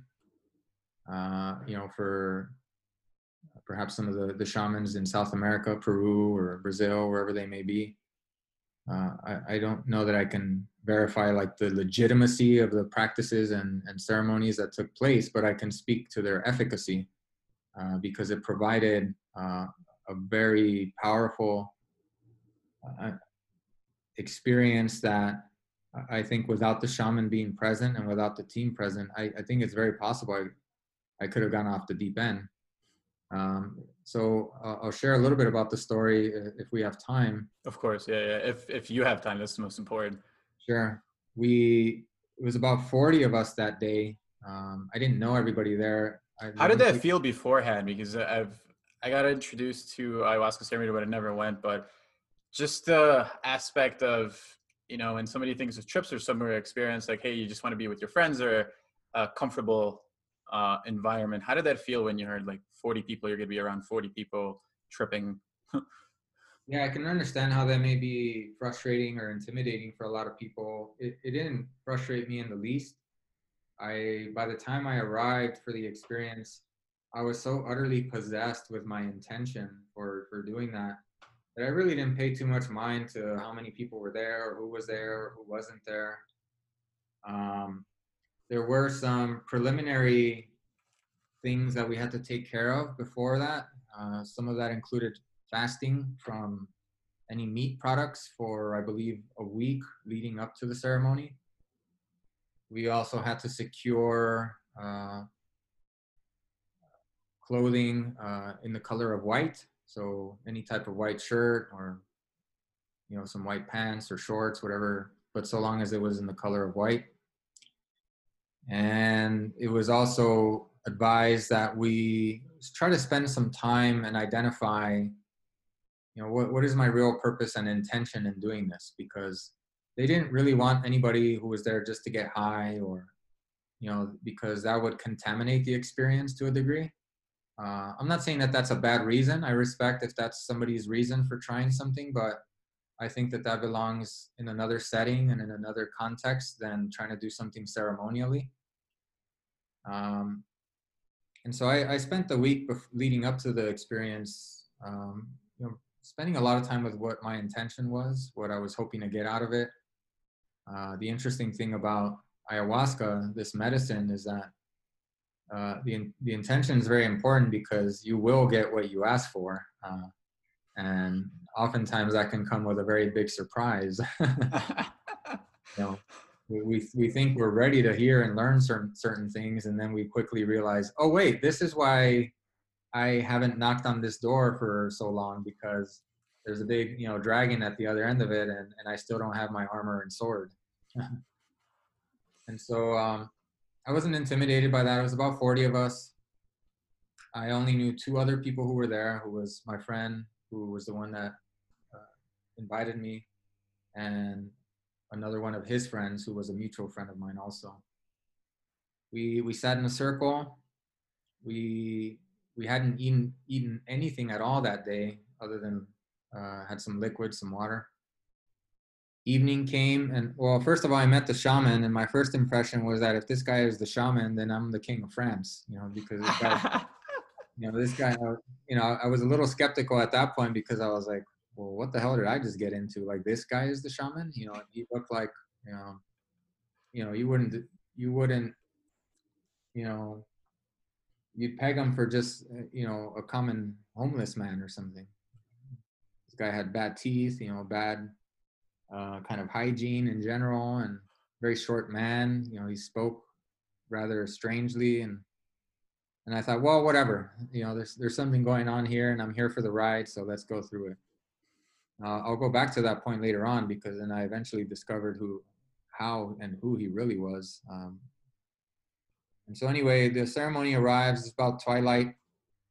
It's starting to get dark. Forty of us sitting around in a circle the shaman starts to give some basic instructions and then you know we i think some pieces of paper were passed around so that we could write down our intention and that, that was something that was to be private they were not collected or nothing like that nobody else could see them i think it was a way to just kind of nail down exactly uh, in our minds why we were here what the purpose of this was because we're about to jump on this roller coaster right and so he starts calling people up one by one to uh, actually take the ayahuasca. Uh, a quick note about that. For me, ayahuasca tastes like a combination of prune juice and just dirt. Uh, you know, I know everyone has their. I was like, good God, this is like, it's either prune juice and dirt, or, or, there, or there's something you know odd about the flavor of this. what he did was right before receiving and giving you the ayahuasca, he looked into your eyes. He asked you, "How are you feeling?" and and then he took your pulse. So the whole time he's looking at you, and he's asking you this question, he's got his hand on on your pulse, and I think he's probably just doing a preliminary, you know, assessment of making sure, okay, well, this person's calm, they're relaxed. Obviously, it makes sense if somebody is perhaps too nervous, maybe it's not the right moment. Or, and I said, well, I feel, I feel good. I feel good.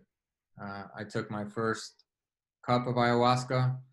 Everyone got their first uh, very small cup. Went back and sat uh, in the same position they were in in the circle. I would say about 15, 20, 30 minutes passed when I started seeing that the other people in the circle were very visibly affected by them. Um, I it felt a little bit like some scenes out of Dante's Inferno because I started to see people visibly. It seemed like they were affected by just horrible emotional turmoil. They were safe. There was no immediate threat in the environment, so I knew it wasn't that but they just it seemed like emotionally they were dislodging or kind of you know letting out uh, all of this uh, negative emotional energy and i was like good god like that person over there is going through and then it, it very soon became like a chorus of wails right? You know you just hear wailing and i was like wow like that wasn't everyone's experience, but it, there was a moment when I saw that and I was like, "Good God, this is like Dante's Inferno here." Like, it's just wailing and lamentations, and um, but obviously that was as a result of of the medicine. I'll fast forward a little bit, probably about an hour and a half into having taken the the first cup, I felt nothing. Literally, I felt zero. I was sitting there feeling like a fool because I'm I'm witnessing, you know, what is just like remarkable behavior around me. Uh, and I'm just there like, well, whoop to do, you know, and just nothing going on. And at some point, the shaman stood up and said, if anyone would like uh, a second, um, I guess, hit, I'm struggling for a better word. It's not really a hit, but, but if anyone would like a second dose, I guess is a better word, you know, now would be a good time. Well, I mean, I almost jumped off the floor because I was like, well, I mean, I, I got to get something. Like, I'm here. and then, so similar to before, he looked at me in the eyes and he grabbed my wrist and was taking my pulse. And he said, How do you feel? And I said, Look, I don't feel anything. You know, I know I took, you know, some earlier, but I don't feel anything. I feel exactly the same. And he looked at me rather curiously. Um, and then he said, okay, he said, I'm going to give you uh, a special dose. Now I thought initially, okay, this guy's going to give me like half a gallon of this stuff. Well, he actually gave me even less than he gave me the first time. And I was a little skeptical because I thought, well, I don't know. I don't see what this is going to do. You know, it's even less than last time. Whatever. I took it. I went back to my place in the circle. And not five minutes later, I was in a completely different world and it the transition is I, I usually compare it to a dream where for those of for those of in the audience who have dreams you know that there are these transitions that you're never aware of. What i mean is you could be in the dream you could be at home with your family and before you know it you're in some jungle or you're in somewhere else with an entirely different set of people doing entirely different things and you don't even know where that transition was or how it happened. It all just seems to bleed together. Well that's how it happened. I remember just sitting there in the circle and thinking okay this is where i'm at. This is who i am. So all of a sudden being entirely it seemed like somewhere else experiencing different things and really being able to capture how that had happened or why that had happened. And you know it's like a roller coaster. Once once it takes off you're you're along for the ride you know whether you want to or not. It it was absolutely terrifying in the beginning. I remember at some point i even tried to steal my friend's car. Uh, so that's how scared i was. I was like oh there's my friend's car. Let me break into it and drive home which would have been an outrageously bad idea because uh, I was in no condition even to walk. It's funny because when I stood up to walk, I seemed to have lost kind of all motor skills. I remember kind of stumbling around like Frankenstein and almost as if I forgot how to walk. I was like, so weird. I can't even walk. Um, I remember I called my parents because I was convinced that I was dying and that I was going to die. And I thought, well, like many other people, you want to call your loved ones. And, you know, so I called my parents. They actually picked up. Um, so I feel bad about that now because I must have just completely like horrified them. You know, what's going on? Well, what's happened? Well, I'm in the desert, right? I'm with a bunch of people I don't know, and I took some drug, and you know, and they're like, "What? You know, well, where are you? Well, I don't know." um, I laugh about it now, but they're still to this day not laughing about it. Um, and um, at some point, one of the the shaman's uh, helpers, uh, there was this young lady named Valerie, I want to say, and she found me kind of just stumbling around, and I don't know why, because I knew that this was okay, this is Valerie, this is this person. But when I saw her in that moment, for me, it was like almost like this spirit figure, this, this very feminine, spirit loving, nurturing figure just showed up. And she was able to basically to calm me down. Um, I don't remember exactly what she was saying to me, but everything that she said seemed to express or communicate just a profound love uh, and safety and nurturing. And that was able to kind of, you know, take the edge off, more or less stabilized me. I remember she massaged my shoulders a little bit and it just felt, you know, it, it felt really good. It calmed me down. From that moment forward, for the remainder of the experience, I experienced just sublime joy and ecstasy. Um, I'm very grateful for both the shaman and, and, her in particular because I mentioned earlier that when I first met the shaman, I thought, well, if this guy's a shaman, then you know I'm the emperor.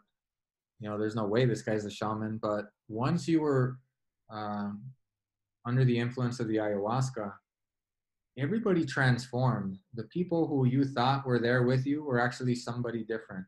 The shaman that you had just met moments ago actually turns out to be somebody very different. Under this influence, it was like he was this kind of king. It was like he was this uh, in this other world, uh, so to speak. It was like he was this prominent, powerful figure. Whereas at the level of ordinary everyday reality, of ordinary everyday consciousness, as I mentioned, you you know you might have mistaken them, mistook him as just a common uh, homeless person. You know, nothing necessarily special about him necessarily.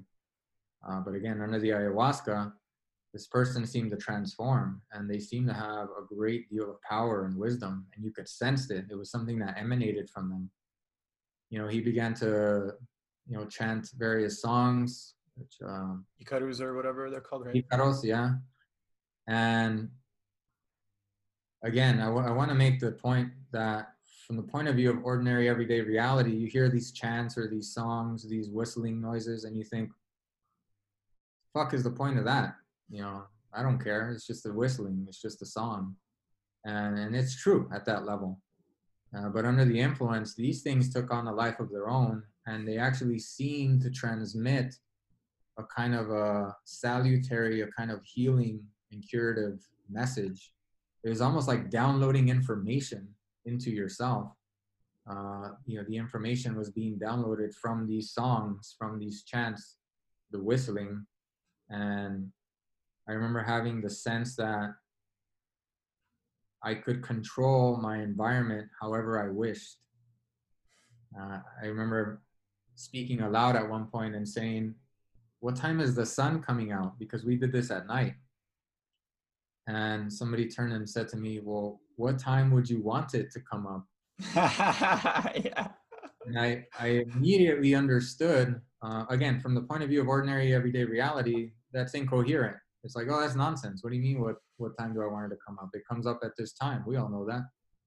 But for, under the this influence, uh, within this particular state of consciousness, I immediately captured what he was trying to communicate, which was that it was actually I who was fashioning and creating my experience as I'm having it. And that if I so desired, I could actually make the sun come up right now. Uh, I tested this. At one point, I uh, took a finger and pointed it up at the stars, and I realized I could move them around. I could pick a star and move it, you know, elsewhere uh, in space, and arrange them in ways that, however, I wanted to. Obviously, we don't seem to have that capacity uh, under ordinary everyday uh, consciousness, but it, it's a power, it's an ability that that I seem to wield, and I'm sure I wasn't the only one while under this influence. Uh, remarkable experience. It really shook me up uh, to my core in both a good way and a bad way. And as I mentioned, it only added further conviction uh, and experience to to what already were some of my beliefs. How was it after? Because I know that um, I, I've been studying and I've been kind of, I guess, naturally attracted to people who talk about non-duality. And one of the interesting point was made by a speaker is he kind of compared non-duality and psychedelics. And psychedelics can give you that momentum push for a few months, but after that, you'll go, you're going to go back to your old habits and old ways. And then he compared it to non-duality of like thinking this way. It's just coming back kind of eliminating who's me, who's you, like who's the I, and just getting deeper, deeper, deeper into levels. But um, what were the struggles after, and uh, is was there something that you seen completely new of yourself after the experience? Yeah, so immediately afterwards, I can confidently say that I was an entirely different person, um, or, or perhaps it's more, it's better to say that I was enhanced uh, exponentially mm-hmm. I would say. And this became very clear and evident to everyone around me. They they thought something magical had happened to me, or like they're like, "Good God!" Like suddenly this person is possessed with wild confidence, you know, complete belief. It's like you're making magic happen with every movement, uh, with every word. Uh, that was my experience for about a couple of weeks after the, the the ayahuasca ceremony. I thought I could do no wrong. I was generating great outcomes everywhere I went. All of my exchanges and encounters with people were positive and uh, very, very good. And so I thought, good God, like I was ready to throw myself on the floor and just with, with gratitude and just thinking, now I've made it. Like, I'm here. Right, I did it. uh, but as you correctly mentioned, that sensation does wear off. Uh, that's still yeah, what do they call the afterglow or whatever? Exactly, the afterglow uh, that's still the medicine operating inside you and unbeknownst to you because you're no longer having the visuals or the hallucinations or the experiences of non-ordinary reality you think oh okay i, I got it. Now it's me. Now it's it's in me. Um, but it does wear off and it's gradual. It's gradual over the course of like one to five days. From the moment when it starts it's you know it took me about five days when i had effectively reverted back to ordinary everyday Alfredo, which was a colossal disappointment in a way because you know it's like having superpowers and then suddenly being stripped of them. It's like, oh wait, now it's just back to me. Um, so that was kind of a disappointing, but of course the lesson there was that now you have the experience of what's possible you know and so now you have a real target to aim for. Whereas before it might be nebulous and, you know, oh, well, I'm seeking well, awareness or enlightenment or these vague notions, right? Now you have firm experience, uh, something to put your feet on, and that makes it a tangible goal to work towards. Now, it is true that you can work with the medicine, uh, as in ayahuasca or psilocybin or you know other options. But you know, I'm a big fan of, of an idea from Alan Watts where he says, uh, in reference to psychedelics, is you know, once you get the message, you hang up the phone. Oh yeah, he talked about the ashtray and making everybody see God there too. Right. And so I think that psychedelics do have an important and potentially transformative message for us. Um, but they I never advocate for them as being the solution to Yep. to really to almost any problem. They they can point you in the direction of a solution. They can show you that a solution truly does exist, uh, where you feel it, not only see it, but you feel it, and then becomes a part of you for a second or for moments. But after that, it remains for you uh, to test your sincerity and see if, well, is this truly something that you were looking to pursue, which is to, you know, have an encounter with yourself, to have a, a confrontation with your soul, to borrow a, a term from Jung.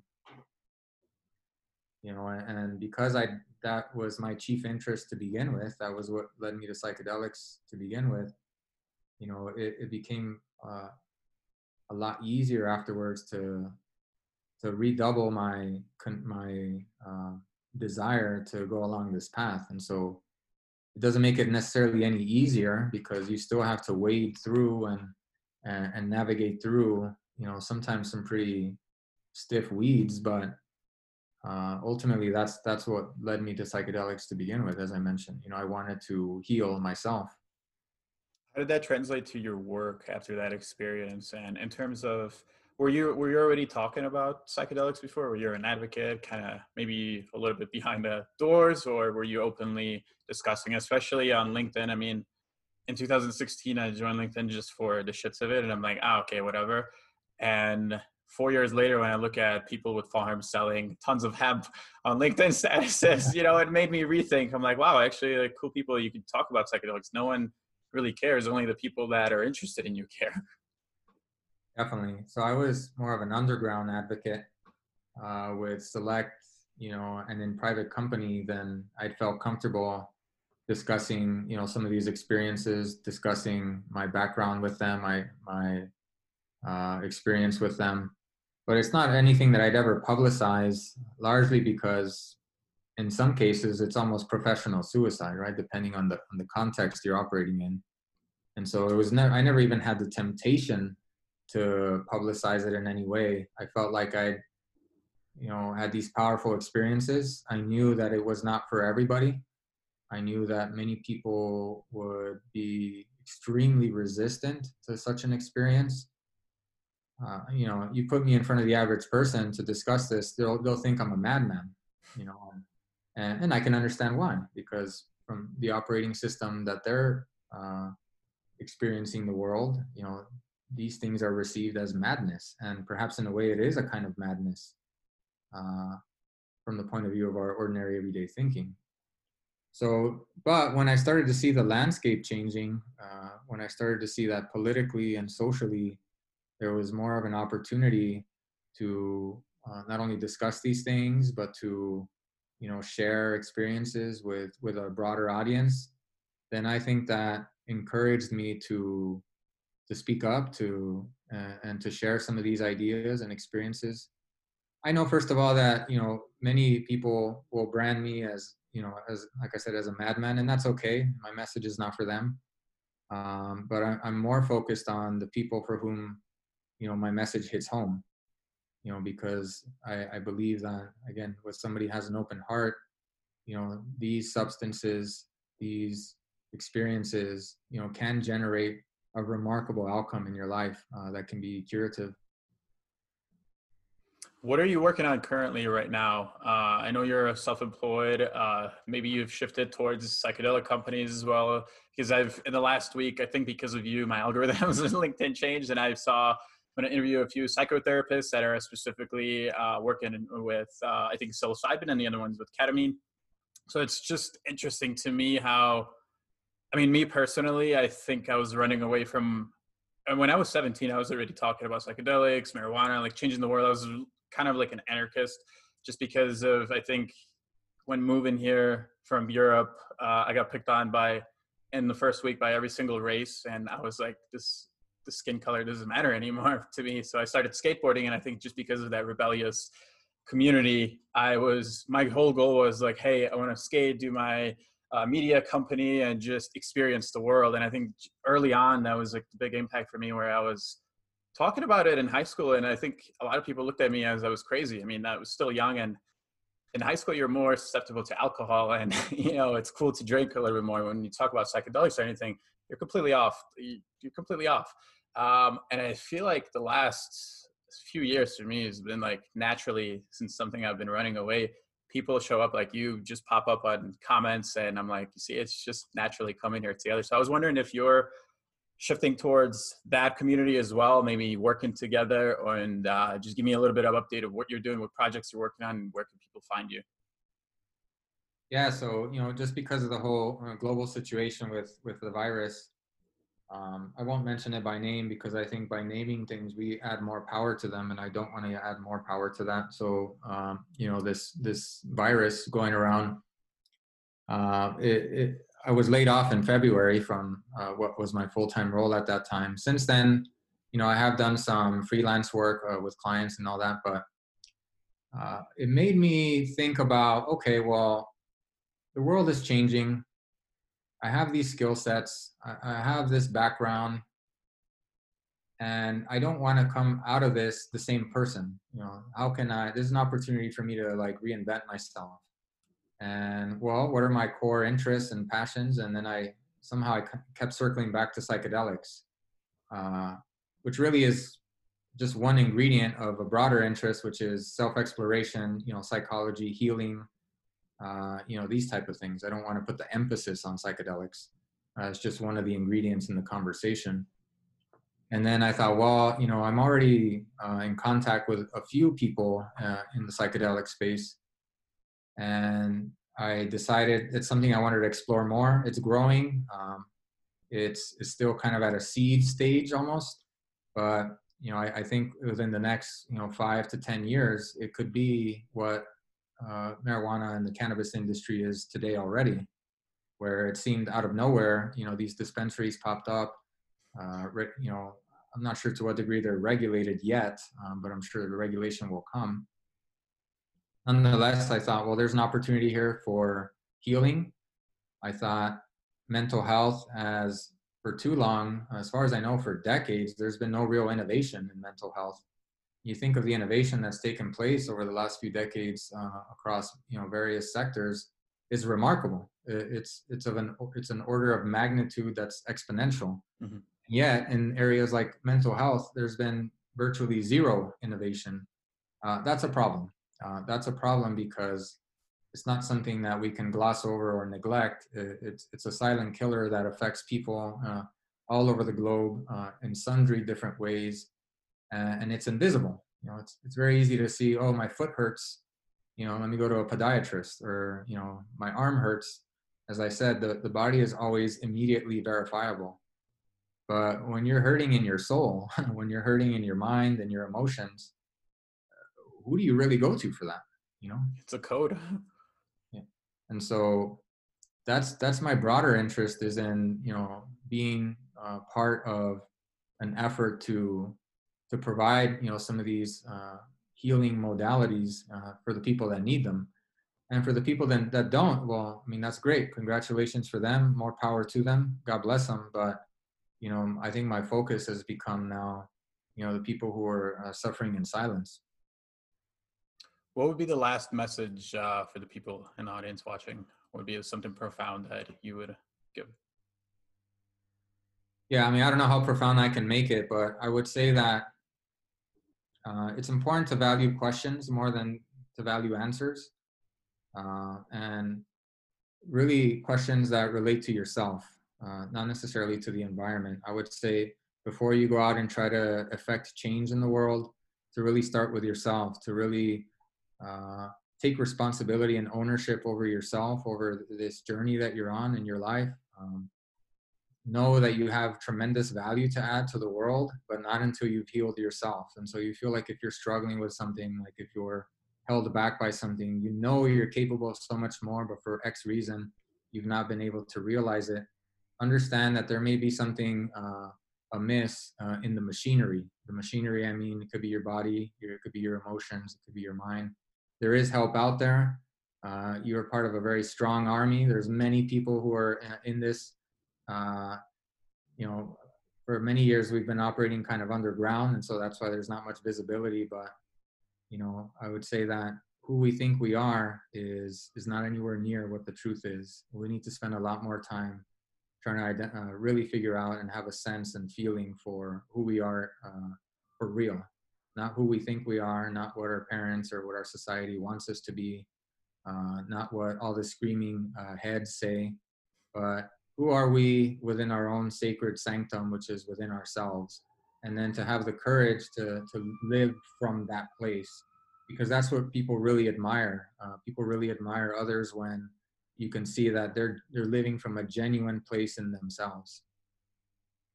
Where can people find you, perhaps even for business inquiries or even having you on the podcast?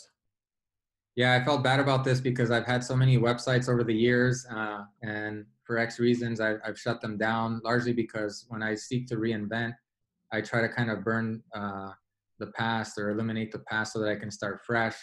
I don't have a website where people can follow me, but people can follow me uh, or connect with me on LinkedIn. Right now, that's probably the place that I'm most active on anyway. I, I did have a lot of social channels years ago, but I've slowly tried to kind of not be so present on social media, partly because it's addictive and partly because I, I didn't feel like I was getting uh, enough value out of it. But I am on LinkedIn quite a bit. I've, um, I will continue to be on LinkedIn because I've met some uh, wonderful people there. I think that's where I've been able to broadcast uh, some of these messages with the most success. Uh, I want to say that that link to my page would be linkedin.com forward slash in forward slash A Lopez Consulting. Alfredo. Lopez Consulting. We'll put the link down for sure. Okay, excellent.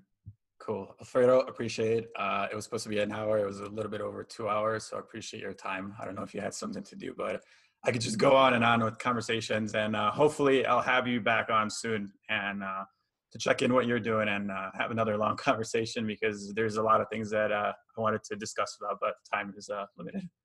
Yeah, I mean, before closing, I definitely want to make it a point to thank you, Paulius. Uh, you know, I want you to know that the work you're doing is is extremely valuable, perhaps beyond what you're aware of. You know, because oftentimes we don't see the validation immediately, but you know, this this conversation alone for me is proof that there's a tide change, there's a sea change. I think you can be an instrumental part of that. You know, thank you for seeing something in me that made you invite me. I think it's important that people not only have these conversations but listen to these in the hopes that they feel more emboldened and encouraged to to take a step forward to you know to really have an affirmation towards life and themselves. You know i i can see you're a young guy. You know you remind me in some ways of myself uh, when i was a little bit younger you know dude you got you got everything man. You got all that it takes. You know i wish you the best. Definitely let's stay connected uh, and thanks again